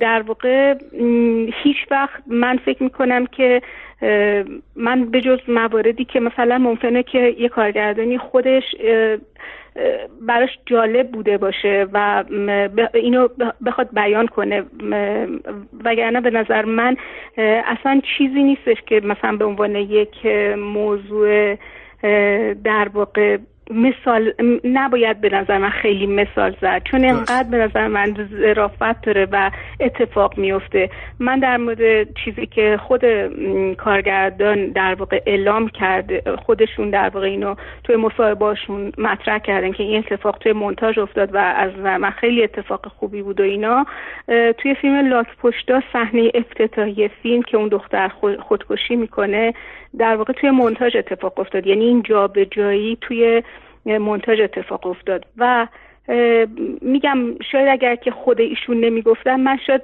اصلا بعد از یه مدتی یادم میرفتش که این اتفاق مثلا کی تصمیم در موردش گرفته شده؟ درسته یعنی اون جایی که میاد لبه پرتگاه وامیسته. بله یعنی تقریبا خودکشی آخره فیلم و ما شروع فیلم می‌بینیم و این و همه چیز ما بین اتفاق میفته بله بله. بله همیشه بعد از اون اتفاق میفته که چون خودشون هم خیلی این افتتاحیه رو دوست داشتن و اینا میگم رجوعشم صحبت کردم. ولی خیلی میگم همه کسایی که این تجربه رو دارن تو تمام مراحل این اتفاق میفته و به نظر من یکی از ویژگیهای یک کارگردان بسیار باهوش و کارولد اینه که بتونه در واقع از همه این پیشنهادات در جهت اون فکر خودش در جهت فیلم اینا در واقع یک برایند خوبی از توشون در واقع بیرون بیاره و اتفاق بیفته. من به طور مشخص یعنی در مورد سوال شما می‌خوام بگم که بله توی فیلم آقای فرهادی هم مثل فیلم های دیگه ممکن این اتفاق بیفته ولی خیلی اتفاق طبیعیه و الا ممکن بعضیاش پیشنهاد دهندش تدوینگر باشه ولی خود کارگردانم وقتی مواجه میشه با پلانه سکانس که کنار هم قرار گرفتن قطعا بازم به نتایج جدیدی می‌رسه و اینم اصلا به این معنی نیستش که حتما یک فیلمنامه میگم برگمن خودش بارها اینو گفته گفته من یک فیلم های اولیم ما خودم می‌تونم بسازم. چون من توی این پروسه ها هی دوباره یک ایده هایی برام میادش و یک اتفاقای جدیدی میفته ولی به حال فیلمنامه نویس یکی از بزرگترین فیلمنامه نویسای دنیا هم هستن. دقیقا. بسیار خب اگه اجازه بدین یکم راجبه اون صحنه برخورد پیرمرد با اماد صحبت بکنیم. وقتی که میان و این صحنه داره گره گشایی میشه. چون این صحنه روی خود من تاثیر عجیبی گذاشت. تا قبل از اینکه من برم این فیلم رو ببینم سعی کرده بودم که هیچی نخونم تا جایی که میشه با اینکه خیلی سخت بود. همیشه هر صفحه ای که روی هر جایی روی اینترنت آدم باز می‌کرد ده تا مطلب بود راجع به فیلم و اینا. متاسفانه متاسفانه. ولی من خوشبختانه یه جورایی قصر جسته بودم و اینو ندیده بودم. و کاملا سورپرایز شدم. یعنی هیچ ذهنیتی نداشتم. هیچ گونه ذهنیتی نداشتم. و این وقتی که این برخورده ایجاد شد کامل شک شدم بعدا فکر بله. کردم که بعدن که از سینما اومدم بیرون یه مدتی گذشت فکر کردم که چی باعث شد که من خیلی وقتا هم به خودم می‌گفتم حتی تو این صحنه وقتی که قصه و تصویرها داشت یواش یواش باز می‌کرد من نمی‌خواستم قبول کنم یعنی دیگه اون جایی بود که داد معلوم شده بود مثلا حتی یعنی تا اونجایی که جوراب رو ندیدم پای زخمی رو ندیدم حتی کنجکاوی های امادم باعث نشده بود که من شک کنم. انقدر خوب تا اونجا من باور کرده بودم. یعنی یه،, یه چیزی توی ذهن من به من میگفتش که نه قبول نکن. این نمی‌تونه باشه. بله. امکان نداره این باشه. امکان نداره. حالا اماد هی داشت مثل یه کارگاه منو پیش می‌برد به سمت اینکه گوش کن من دارم کارگاهی می‌کنم من دارم سوالایی می‌پرسم که یعنی مشکوکم دیگه ولی تا اونجایی که من بله. پا رو ندیده بودم باورم نمی‌شد و به خودم می‌گفتم بله. نه بعد فکرم دیدم چقدر انت... چینش این نماها مهمه یعنی اگه یه نمایی حتی حتی نه تنها چینش مقداری که می‌بینیم از یک نما چقدر مهمه. یک ذره ریاکشن رو بیشتر دیدن این حس رو توی من ایجاد نمی‌کرد. یک نما رو عقب و جلو کردن. یعنی یک کار بسیار مینیمالیستی اینطوری که توی فیلم های دیگه آقای فرادی هم هست. بله. توی و توی کارهای خود شما این وجود داره. اگه یه کمی راجع به این صحنه اینکه چطور خودتون وقتی که نگاه می‌کردید به چی فکر می‌کردید و چطور به این صحنه رسیدین برامون حرف بزنین ممنون میشم. بله. در واقع مهمترین چیزی که اینجا اتفاق میفته تو اونجایی که اصل قضیه رو اماد در واقع داره توضیح میده برای اون دست فروش و خیلی خیلی اونجا مهم بود. که برداشته که ما انتخاب می‌کنیم از آقای سجادی برداشته نباشه که یک ذره و یک واکنش یا ترس سالود باشه یا یک واکنش جا خوردن باشه از جانب اون که بیننده متوجه بشه که این که الان از این حرف جا خورد یا هر بله. چیزی در حالی که می‌تونست یه شاید یه کمی به حال جابجا شدن یا یک برداشت غلط یا یک جای غلط از یک reaction باعث بشه که بیننده متوجه بشه پس این که به این حرف reaction نشون داد پس ممکنه که مثلا خودش باشه. یعنی تمام تلاش بر این بودش که تا اون لحظه آخر یعنی حتی اون واکنشی که دم در نشون میده که بهش میگه شما چرا تلفن نداری شما چرا اماد ازش سوال می‌کنه. همه این چیزها رو که سوال می‌کنه بازم یه ممکن بود مثلا یک ریاکشنه البته این تماما توی بازی که آقای فرهادی گرفتن و درکی که خود آقای سجادی از نقش خودششون داشتن اینا بله. بله بله. واقعا به نظر من انقدر میگم درک درستی از نقششن و به حال هدایت کردن آقای فرهادی هم دقیقا به این سمت بود که تا یعنی هیچ واکنشی نشون دهنده این نباشه که تماشاچی متوجه بشه. حتی اگر که حتی اگر که به طور طبیعی ببینید کاملا یک روی لب به راه رفتن بود این بازی و این انتخاب و این رفت و برگشت و اینا. به خاطر اینکه اینجوری نباشه که بیننده بعدا فکر کنه که داشتن منو گول می‌زدن. این بالاخره هر آدمی وقتی مواجه میشه با این دیالوگ بالاخره یه ریاکشنی ممکنه نشون بده. یک جایی ممکنه یک چیزی جایی بخوره و ما متوجه بشیم. یعنی باید اینجوری بود که حتی برای بار دوم فیلمو می‌دیدن این باز غیر طبیعی به نظر نیاد. در جهت این نباشه که ما انگار خواستیم گول بزنیم و شما رو دور کنیم. می‌دونیم به همین خاطر خیلی روی مرزی بود. یعنی کاملا باید یک چیزی بود که هم می‌شد ازش این برداشت رو کرد تو بار دوم دیدن که خب اینجا هم اینجا یهو رفت تو فکر. مثلا این آقا پس میتونستش اینجا مثلا به فکر این قضیه باشه. ما دقیقا این هم داشتیم. اونجایی که توی آشپزخونه نشسته و اماد داره دقیقا اون صحنه رو توضیح میده ما دقیقا یک جایی می‌بینیم خیلی با دقت گوش می‌کنه. ولی انقدری نیستش که ما رو بخواد چیز کنه به شک بندازه. میگم خیلی تو همه مراحل می‌خوام بگم که فقط توی مونتاژ نیست. یعنی همه چی باید وجودم داشته باشه که شما بتونین توی مونتاژ به حال. ولی به هر حال خیلی صحنه مشکلی بود. یعنی بر من فکر می‌کنم که شاید خیلی زمان زیادی برد. به نتیجه رسوندن اون سکانس ها من مثلا یک دوری چون همزمان در واقع همزمان با فیلم برداری منتاج می‌کردم شاید یک کات اولیه که زدم. باز دوباره وقتی که آقای فرادی آمدن که ما شروع کردیم به fine cut کردن یا باز برداشته اونجا رو دوباره به دقت چندین بار نگاه کردیم به همین خاطر که مطمئن باشیم که داریم مثلا یه reaction کاملا مناسب و انتخاب می‌کنیم. میگم reaction و حالا اکشن هر دوش فرقی نمی‌کنه ولی خیلی باید میگم به جا و به موقع می بودش وگرنه حتما نظرم یه غلطی اتفاق میافتاد تو این سکانس. کاملا درسته. یه سوال دیگم در مورد اینکه چجور و کی زبان فیلم براتون مشخص میشه. کلا برام پیش اومده بود. مثلا در مورد کارهای کسایی که باشون چندین و چند بار کار کردید یا سالیان متوالی باشون کار کردین مثل های فرادی که خودتونم گفتین شاید از همون ابتدا در جریان نوشتن فیلمنامه هستید و گفتگو می‌کنید. با هم دیگه در مورد کارگردانایی که برای اولین بار دارید با هم کار می‌کنید چطور؟ این زبان فیلم معمولا برای شما کی مشخص میشه؟ از اول وقتی فیلم رو می‌خونید به دنبالش هستید؟ آیا یه مکالماتی با بله. کارگردان دارید؟ یا نه؟ بعد از اینکه چند تا صحنه رو تدوین کردید آروم آروم به کشف این زبان می‌رسید و بعد برمیگردید کار خودتون رو با اون زبان نگاه می‌کنید. ببین بعضی کارگردانه که خودشون به قول معروف خیلی روشن شده راهی که دارن میرن برای خودشون.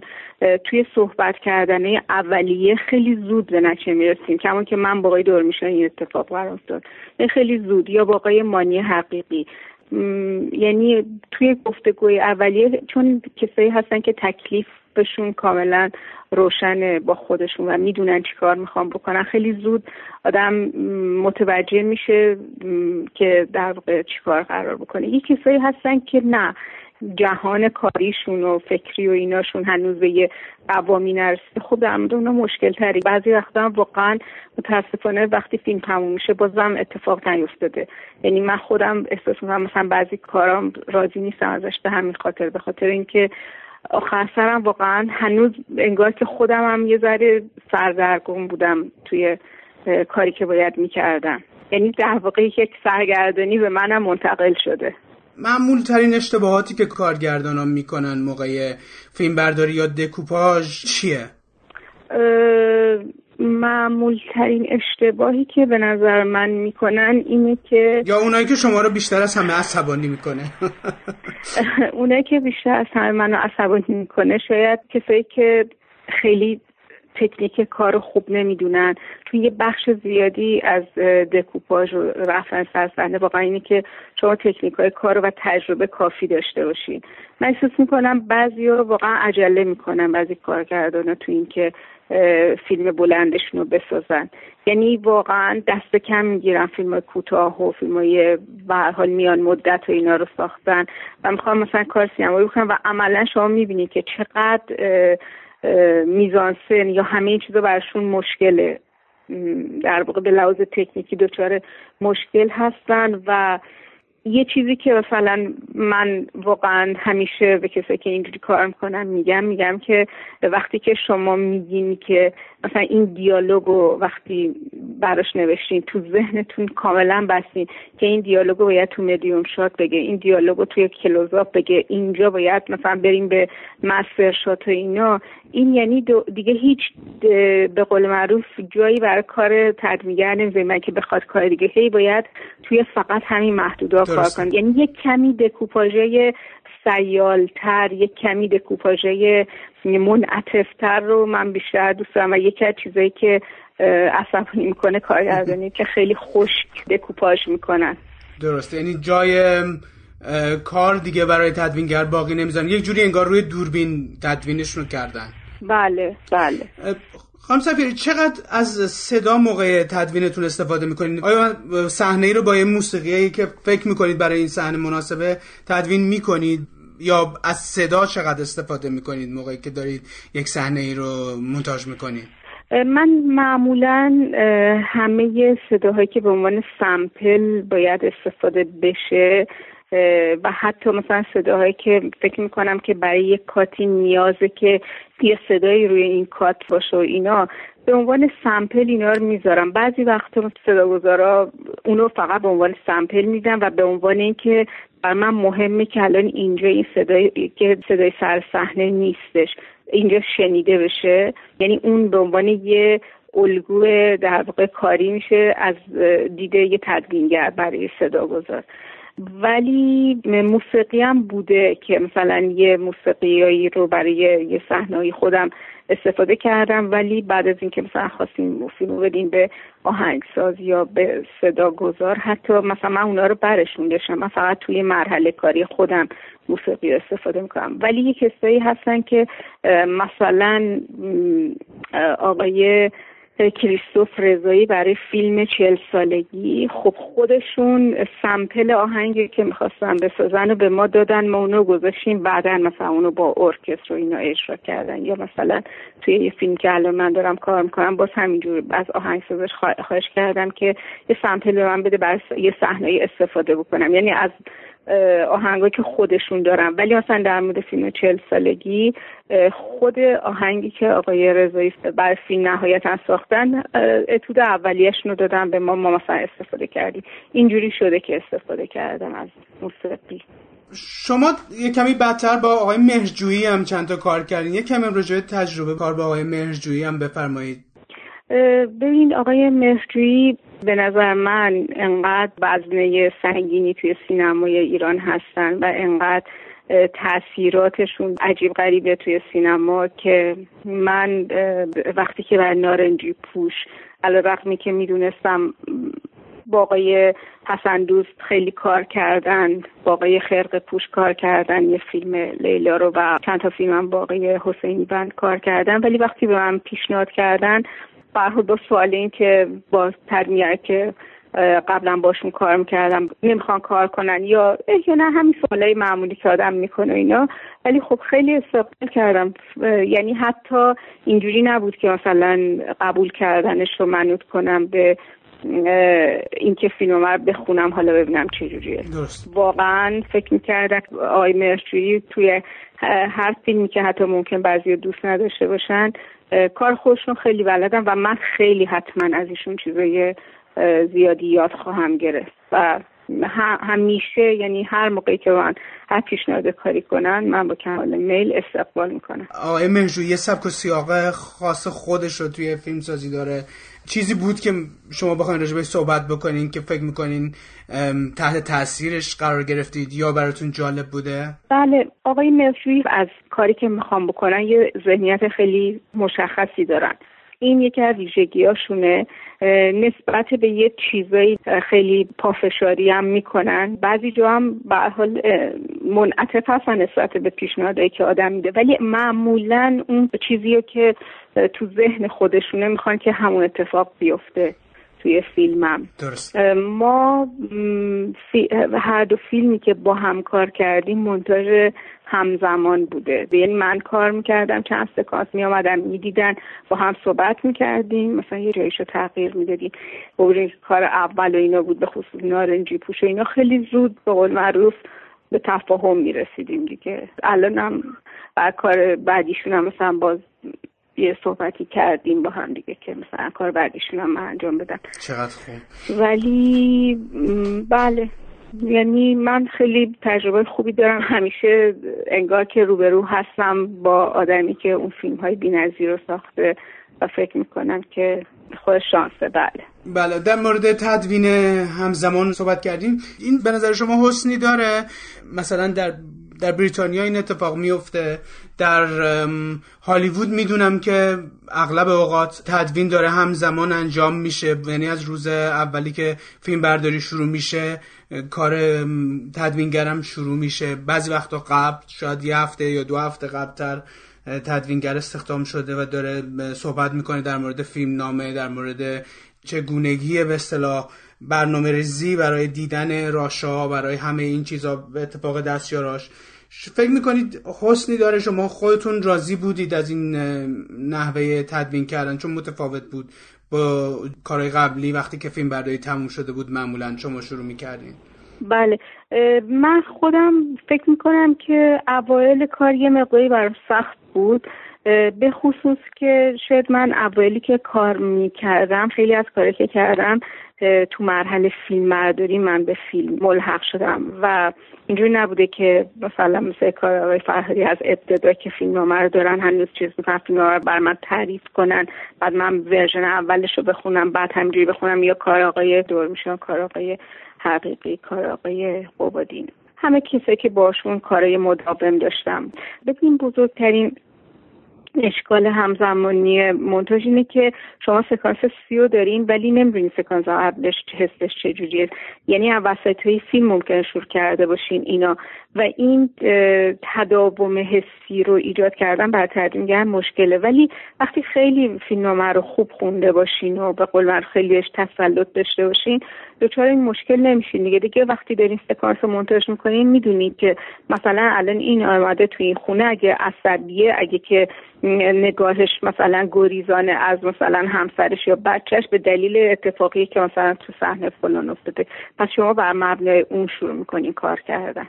یعنی بعضی از صحنه‌هایی که ممکن بود وسط فیلم باشه ممکن بود شما اول شروع کنین تدوینش و بله. بعضی از صحنه‌هایی که ممکن بود آخر فیلم یا حتی پایان فیلم باشه رو شما بله. داشتین تدوین می‌کنین و اینجوری نبود که از اول شروع کنین و با رواله ولی مواقع دیگه که کار می‌کنین معمولا از اول شروع می‌کنید یا با بله. ممکنه از یه صحنه خاصی شروع بکنید نه نه نه من وقتی همه راشا باشه سعی می‌کنم یه بار خیلی البته نه خیلی آروم آروم چون یه کمی توی کار کردن. عجلم از این بیشتره که بتونم همه راشا رو اول ببینم و اینا. ولی به طور کلی فقط برای اینکه حالا هواش در دستم بیاد شاید مثلا با یه سرعتی همه راشا رو که دیدم بعد شروع می‌کنم دیگه سکانس به سکانس راشا رو می‌بینم. انتخابامو می‌کنم برداشته خوبش رو برمیدارم نمی‌دونم صداهای خوبش رو جدا می‌کنم اینا. و بعد شروع می‌کنم به مونتاژ. یه کمی دیرتر با آقای دورمیشیان کار کردین. راجع به فیلم بغز کمی حرف بزنیم. چون از اون فیلم که واقعا آدم می‌فهمه که چقدر کار تدوینگر درش مهم بوده. آقای دورمیشیان وقتی که فیلم رو نوشتن با من تماس گرفتن و آقای دورمیشیان با توجه به شناختی که به حال از من داشتن چجوری کارگردان فیلمنامه نویس؟ میگه من این نقش رو برای این شخصیت نوشتم و بله. هر موقعی که داره می‌نویسه اون بازیگر رو مثلا جلو چشمش و اینا. آقای دورمیشیانم بر مبنای مثلا یه سری شاید کاری که فکر می‌کردن که من توی اون کارا شاید موفق بودم یا اینکه اون کارا رو از عهدهش برمیام و اینا یک صحنه هایی رو انگار اصلا اونجوری نوشته بودن. یعنی با این ذهنیت. و با این ذهنیت راجبش ما صحبت کردیم. مثلا خیلی از اون چیزایی که جامکاتی که شما می‌بینید توی اون فیلم داره که به نظر من با توجه به اینکه دوتا جوونن که اعتیاد داشتن و به لحاظ روحی و اینا فرق می‌کنن با آدمای دیگه یه جوری به لحاظ ذهنی هم دچار پرش افکارم به لحاظ ذهنی دچار توهماتی هستن و این اصلا فیلم یه بخش زیادیش بر این مبنا شکل می‌گیره. بله بله دقیقا دقیقا. حتی به نظر من یه جورایی این دیسپلیسمنت اینا رو به خوبی به خوبی نشون می‌داد. بله. دقیقا وضعیت اینا رو نشون می‌داد که اینا یه جوری آواره شده بودن یه جوری انگار از مدار خودشون خارج شده بودن. یه جوری انگار در دست باد بله. به هر سمتی می‌رفتن و هیچ معمنی نداشتن هیچ جایی نداشتن که بهش رجوع بکنن. بله. آوارگی اینا کاملا مشهود بله. بله و این جامکاتا به خوبی این وضعیت ذهنی روحی و وضعیت شمایی اینا رو نشون می‌داد. توی صحنه دیگه به نظر من فوق العاده استفاده شده بود کاملا به یاد موندنی بود. اونجایی که این پسر می‌خواد بره با عموش مواجه بشه که بهش بگه که تو به من بدی کردی یا حق منو بده. بله. شما اومده بودین دیالوگ اونو روی خود تصویرش گذاشته بودید زمانی که دیگه صحبت نمی‌کرد. و باز با استفاده از جامکاد یه فضایی درست کرده بودین که به نظرم فوق العاده درست و تاثیرگذار بود. بله. بله دیگه. یعنی در واقع بازم مبنای اون سکانس که من خودم خیلی دوستش دارم و بازم یه نتیجه داد چون اون یه پلانی بود که نشسته بود جلوی عموش و توی یک پلان یه تیک صحبت می‌کرد. ولی ما به خاطر اینکه به حال خیالشه و توی خیال شما همین الان مثلا گوشی رو قطع کنین می‌خوایم به فرداتون فکر کنین مثلا نیم دقیقه به اینکه صبح می‌خوایم به سر کار فکر می‌کنین همون موقعی که داریم به اون فکر می‌کنین به یه چیز دیگه داریم فکر می‌کنین همون موقع به یه چیز دیگه فکر می‌کنین. یعنی هیچ آدمی نمیره به یه چیزی فکر کنه بگه خب این تموم شد برم سر بعدی. دائم ما توی فکر کردنمون دچار پرشیم درست. والتر مرش میگه که اصلا سینما وجود داره به خاطر اینکه ما خواب می‌بینیم و ما با منطق خواب آشناییم. اگه آدم خواب نمی‌دیدن سینما رو باور نمی‌کردن اصلا. مگه میشه یه آدمی الان اینجا باشه دو دقیقه بعد بشه مثلا یه جای دیگه. ولی چون توی خواب ما یه اتفاق میفته ما الان اینجاییم مثلا بعدش تو مدرسه این بعدش رفتیم مثلا یه جای دیگه. من واقعا توی این فیلم سعی کردم با اون منطق اگر جامکات داریم. مثلا اونجایی که رو پله مواد زده و داره به این فکر می‌کنه که دختر گذاشته اینو رفته و من به حس زنگ زن اینو میگم بعد اون اینو میگه اینا. شما می‌دونید کسایی که شیشه اینا مصرف می‌کنن این که بدبین شدید میشن نسبت به طرف مقابلشون. درست بر همین میرن می‌کشن اون آدمو. و همش فکر می‌کنن که داره خیانت می‌کنه مثلا طرف مقابلش بهشون. و این خنده های مسخره کردن این میاد تو سرش اینا. ما اون پلانا رو جاهای مختلف داشتیم ولی من از تمام پلانه کج و موجم که دوربین از دست آقای اصلانی ول شده بود تصویر کج شده و از همه اونم استفاده کردم و این فضا درست بشه. درسته. چقدرم تاثیرگذار بود. می‌خواستم راجع به سینمای دیجیتال باتون صحبت بکنم. از وقتی که دیگه میشه حالا ساعت ها و ساعت ها راش گرفت بله. و میشه به راحتی تصاویر رو ریفریم کرد میشه به راحتی کارهایی رو کرد که همونطور که اول صحبتمون هم می‌گفتید چقدر سخت بود موقعی که شما حتی برای یه کار ساده باید میفرستادینش توی لب انجام بشه برگرده و ببینید چطور می‌بینید؟ این دنیا رو فکر می‌کنید مزایایی داره یا مذراتی داره؟ یه کمی راجع به اینم برامون صحبت بکنید ممنون میشم. ببینید یه مسئله قدیمیه میگه که کنار هر نعمتی یا آفته واقعا این در مورد دیجیتال هم صدق می‌کنه دیگه. یعنی این یه نعمتیه که واقعا آفت خودش رو حتما خواهد داشت. ولی تو همه جا یعنی نه توی مثلا این قضیه. شما فکر کنین همین که شما وقتی تلفنتون رو باز می‌کنین صد تا پیغام براتون میاد یا مثلا اینستاگرام میرین هم مثلا یه نقل قول از مثلا آقای فلانی می‌کنن یه نقل قول از این آقا می‌کنن یه نقل قول از کتاب فلان می‌کنن اینا.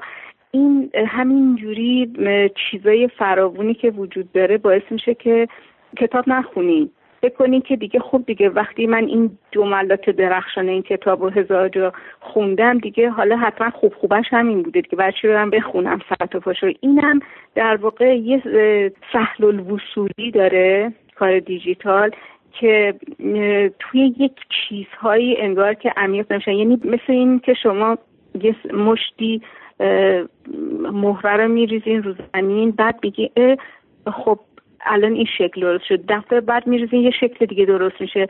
بعد دفعه بعد میریزین یه شکل دیگه درست میشه. یعنی چیزهای تصادفی یهو ممکنه هزار تا چیز خوب از توش در بیاد.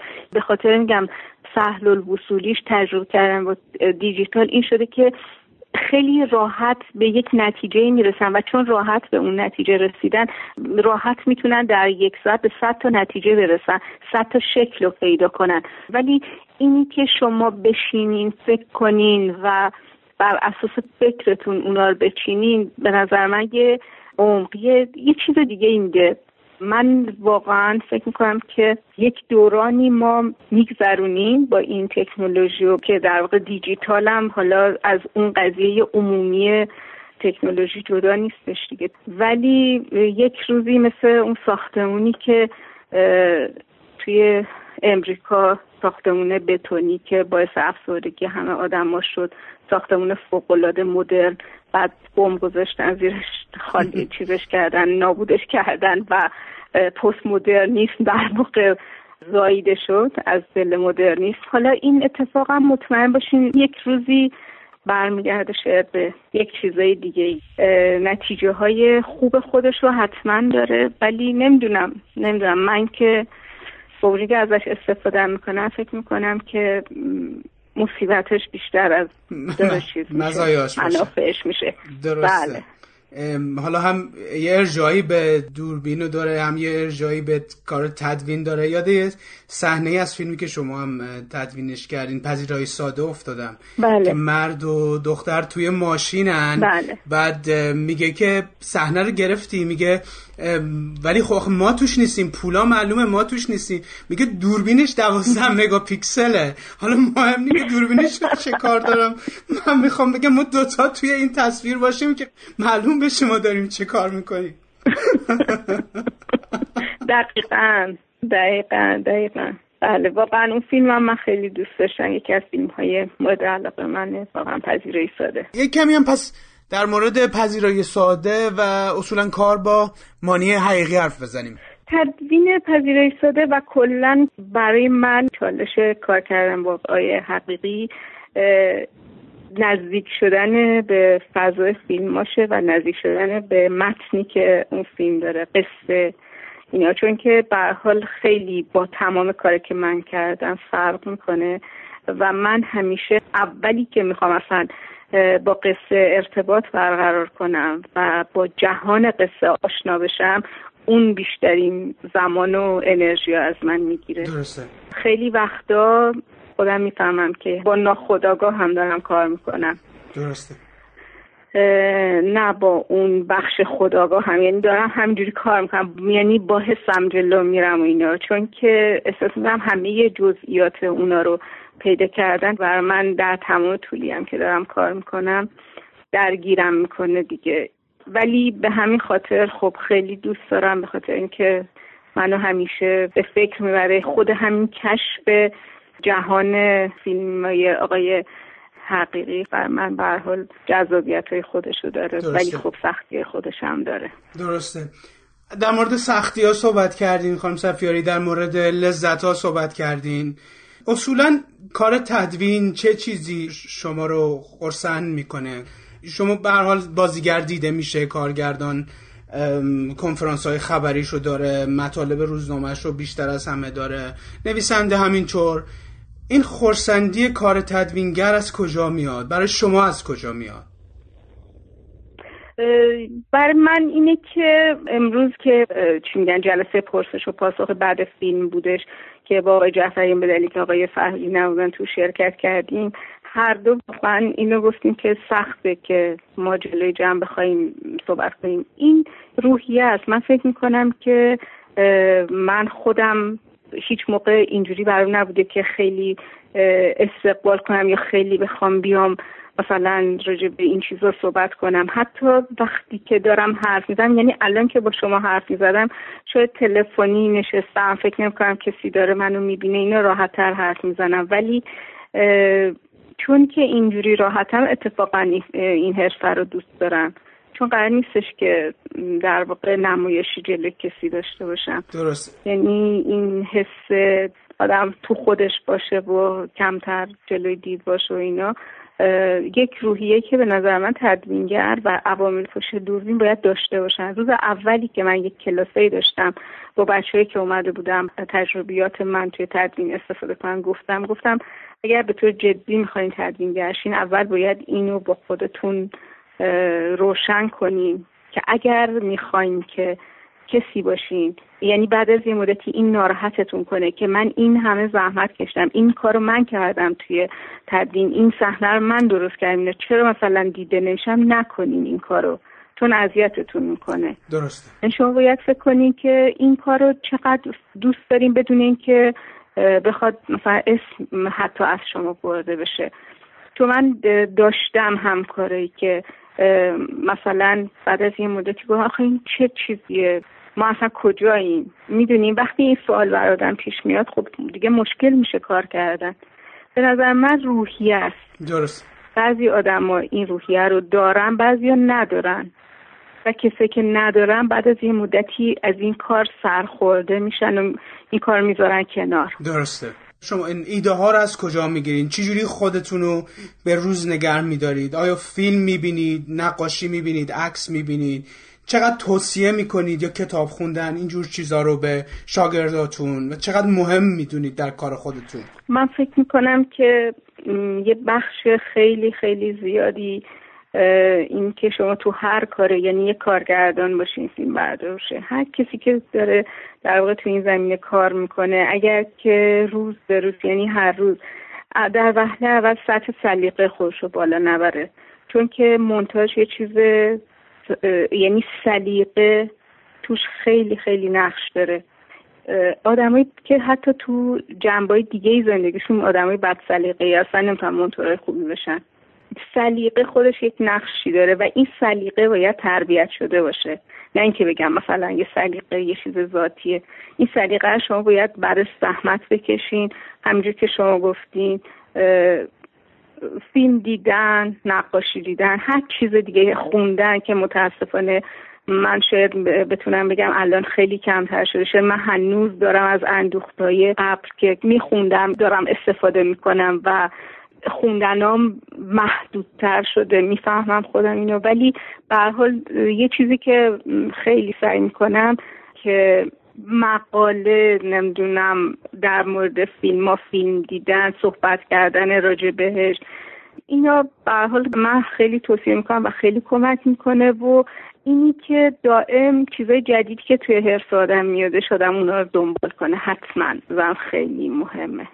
کارهای کدوم کارگردان و تدوینگرا رو دنبال می‌کنید و بیشتر دوست دارید؟ خیلی به نظر من تعدادشون زیاده. نمی‌تونم در واقع خیلی چند تا اسمو بگم کار زیادی رو دوست دارم ولی در مورد تدوینگرا من فکر کنم الان خیلی تدوینگرا توی دنیا والتر مرش رو دوست دارن. حالا تدوینش که خیلی خوبه به کنار.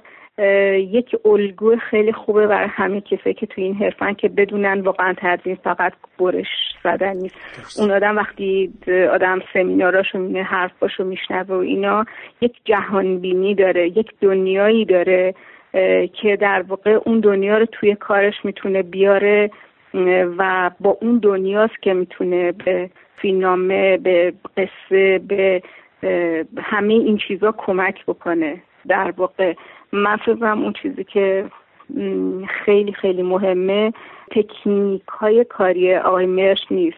این که اون واقعا مثل یه فیلسوف الان توی این. بله اون کتاب در یک چشم به هم زدنش هم که بله. به خیلی های مختلف ترجمه شده و هنوزم به عنوان مرجع خیلی جا استفاده میشه و خونده میشه. حتی شنیده بودم میشینه و بعضی از تصاویر سیاست مدارا رو نگاه می‌کنه و با این دستگاهایی که دونه دونه می‌زنن و میشمرن آدما رو پرک زدن های اینا رو میشمره و با یه همچین وسواسی حتی تحلیل می‌کنه. چه جالب نشنه بودم اینا. شما توی کتاباش می‌بینید من یه چیزی توی این کتاب مکالماتش میخوندم. خیلی دقیق راجع به جزئیات تکنیکی کارش صحبت می‌کنه. ما توی یه سمیناری توی استرالیا بودیم که ایشون نتونستن بیان و در واقع یه فیلم میفرستادن برای سمینار. بله. توی اون فیلم بودش که من این قضیه خواب دیدن و شنیدم. یعنی من واقعا حیرت کردم. گفتم چجوری داره به سینما نگاه می‌کنه؟ یعنی اصلا انگار که دیدگاهی که نسبت به کار خودش داره خیلی فراتر از این چیزایی که خیلی هم با دقت راجع به شمارش فریما راجع به نمی‌دونم اندازه پلا راجع همه این چیزا میگه. خیلی فراتر از ایناست. یعنی من خیلی حقیقتش رو بخوایم به اونا چیز نمی‌کنم چون کم و بیش بعد از یه مدتی پیدا می‌کنه اونا رو. ولی اون چیزی که انقدر جداش کرده از همه آدمای دیگه از همه تدوینگرای دیگه در واقع نگاهشه. درسته. خانم سفری اولین باری که فیلم رو با تماشاگر می‌بینید کیه؟ اولین بار چند نفری که معمولا دعوت می‌کنیم که بیان ببینن فیلم که در واقع ازشون واکنش بگیریم نسبت به فیلم. پس نمایش آزمایشی در ایران هست و این اتفاق میفته بله مثل اونجا نیستش که توی سالن سینما باشه با یه تعداد زیادی. معمولا مثلا با یه تعداد هفت نفر است و شاید هم تو نمایش های متعدد با گروه های مختلف. من خودم سوال خودم می‌کنم. راجع به چیزایی که شک دارم که داره کار می‌کنه یا کار نمی‌کنه ازشون حتما خودم شخصا سوال می‌کنم. میگم مثلا به نظرت اومد که این آدم مثلا توی اون صحنه مثلا ناامید شده از این موضوع نشده. یعنی سوالای اینجوری که بر خودم خیلی جوابش نامشخصه حتما ازشون می‌کنم.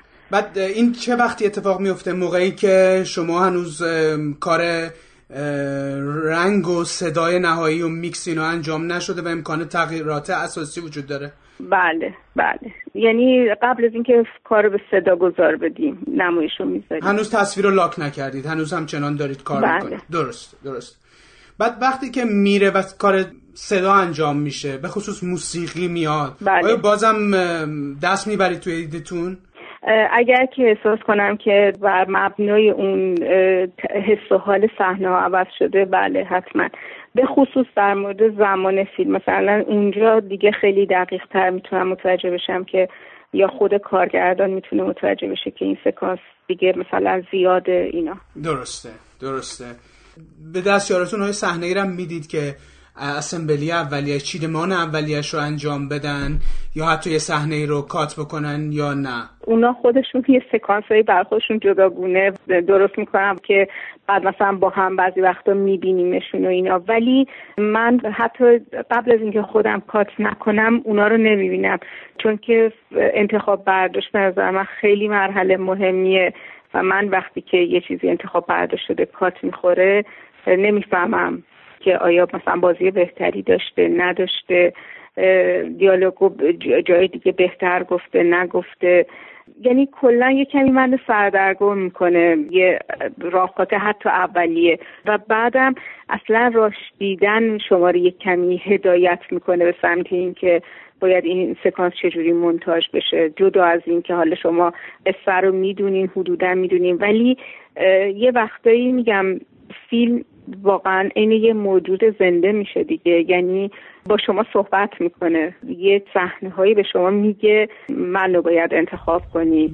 یا من اینجا الان مهمترم. یه کار خیلی مهمی که دستیارم انجام میدن اینه که مثلا وقتی 15 تا برداشت داریم و این 15 تا برداشت مثلا پنج تا دیالوگ داره که این دیالوگ پلانای سه و پنج و هشت مثلا داخلشه اینا رو جدا جدا می‌کنم و کنار هم قرار میدن که من بتونم فاصله مثلا اون دیالوگا رو با هم مقایسه کنم. مثلا دیالوگای 15 برداشت بله. موقعی که راشا رو می‌بینید برای اولین بار آیا شما انتخاب می‌کنید؟ مثلا با آقای فرهادی چون می‌دونم حالا کارگردان به کارگردان فرق می‌کنه. با آقای فرهادی آیا دوتایی با هم میشینین و همزمان راش می‌بینید یا آقای فرهادی می‌بینه برداشتایی رو که انتخاب کرده داره؟ شما هم سری برداشتایی که انتخاب کردید دارید و بعد به تفاهم ببین آقای فرهادی سر صحنه آخر روز معمولا با منش صحنهشون راشا رو می‌دیدن و مثلا نظر خودشون رو می‌گفتم مش صحنه مینوش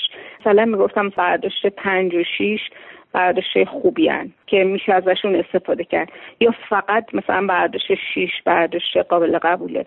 بعد اینا رو دستیار من اون پلان رو مثلا رنگی می‌کنه. مثلا میگه پلان اوکی که گفتن خیلی خوبه مثلا قرمز. اونه که گفتن من بازبینی کنم تصمیم بگیرم مثلا زرد می‌کنه. اونه که اصلا گفتن خوب نیست اونا هم اصلا رنگ نمیدن به پلانا من ولی همه رو از اول دوباره نگاه می‌کنم. درست.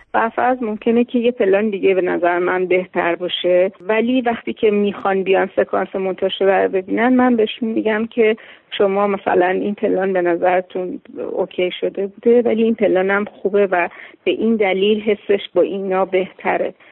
بعضی وقتا هم نه همون چیزی که خواستن. ولی در واقع اینی که آقای فرهادی یکی یا دوتا برداشت و اوکی کردن به این معنی نیستش که من برداشت دیگر نبینم. درسته. ولی ایشون انتخابشون رو در واقع تو پایان جلسه فیلم همه چیزها رو توی پارد خودشون می‌بینن و اونجا مثلا یادداشت خودشون رو بر من میفرستن.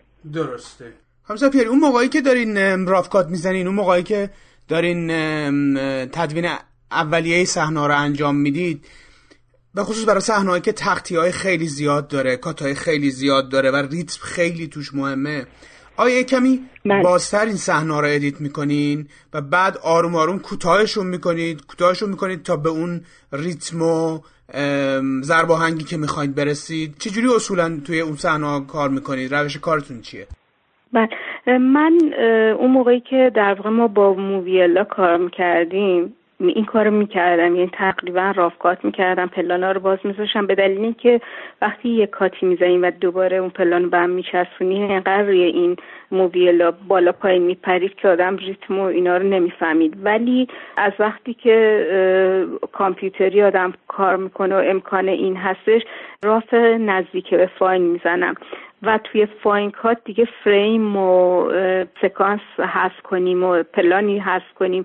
در این حد در واقع فاین کات می‌کنم. ولی عمدتا به خاطر اینکه اصلا بفهمم حس و حال یه سکانس دستم بیاد همون موقع که دارم راشا رو می‌بینم بلافاصله توی ذهنم می‌تونم بفهمم اینو باید اینجا بذارم اینجوری و همون بخشایی که باید کار کنم همونا رو در واقع می‌برم کنار هم قرار میدم و میگم یه تقریبا راف خیلی نزدیک به فاینی می‌زنم تا بفهمم چی میشه. بعد بر مبنای اون یه ذره حالا بعضی جا رو فکر می‌کنم حالا کوتاه شده طولانی تر می‌کنم طولانی شده کوتاه تر می‌کنم.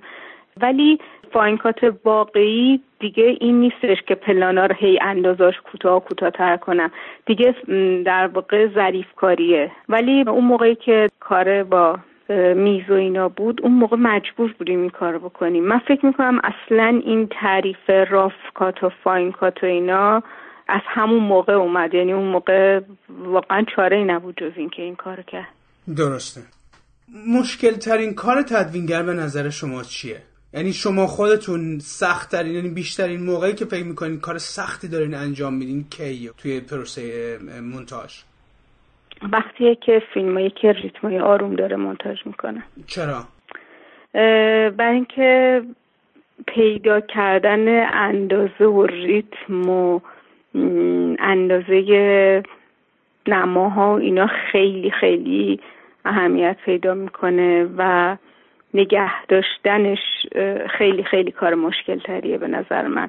تا فیلمایی که تقطیه زیادی دارن. یا یه شاید هم یه بخشش نه که من چون که تعداد فیلم هایی که تقطیهشون زیاده چون زیاد کار کردم الان یه جوری مثلا انگار که اون کار برام کار سختی نیست. ولی واقعا فیلمایی که ریتمشون آرومه اینا من شاید مثلا یومین از صبح تا غروب سه تا عملا کات زدم. ولی بارها بارها هی نگاه کردم جای این سه تا کات رو هی مجبور شدم عوض کنم. بر من واقعا اون کار, اون کار مشکل تره درسته. برای بعضی سوال پیش میاد که کسایی که تدوین می‌کنن وقتی دارن یه فیلمی رو نگاه می‌کنن مدام دارن به کاتا نگاه می‌کنن. دنبال یه اشیاء اضافی توی صحنه هستن. راکوردا رو دارن نگاه می‌کنن. آیا این تدوینگر بودن تجربه دیدن یک فیلم خوب رو بدون اینکه به این چیزا فکر کنین برای شما از بین نبرده؟ من که هر فیلمی که زیاد دوست دارم وقتی که داشتم نگاه می‌کردم واقعا به هیچ فیلم از این نگاه نکردم درست. و هر موقع که این چیزا منو متوجه خودشون نکرده من بعد که فیلم تموم شده گفتم این فیلم منتاجش خوب بود درست. ولی هر موقعی که شروع کردم مثلا کاتار نگاه کردن و اینا فهمیدم که یه اشکالی توی اون کار وجود داره دیگه که منو اینقدر قصه داره پرت می‌کنه من فکر کنم که امکان نداره یه فیلمی تدوینش خوب باشه و شما را قصه با این چیزا پرت کنه. درسته. از بین تدوینگرهای جوان دوست دارین اسم کسی رو ببرین که کارشو میپسندین؟ من فکر می‌کنم بله خیلی زیادن تعداد بچه که فکر می‌کنم که تدوینگر خوبی خواهند شد. من ممکنه که الان تو ذهنم هست اسمشون رو بگم ولی چون که ممکن اسم چند نفر دیگر رو یادم رفته باشه و نگم الان ترجیح میدم اسم نبرم ولی واقعا می‌بینم بعضی کارای بچه جوونا به کارشون خیلی خلاقانه است. خیلی ایده های خوبی دارن توی کار. به نسل بسیار خوبی از شما امیدوارید. بله بله. صد درصد.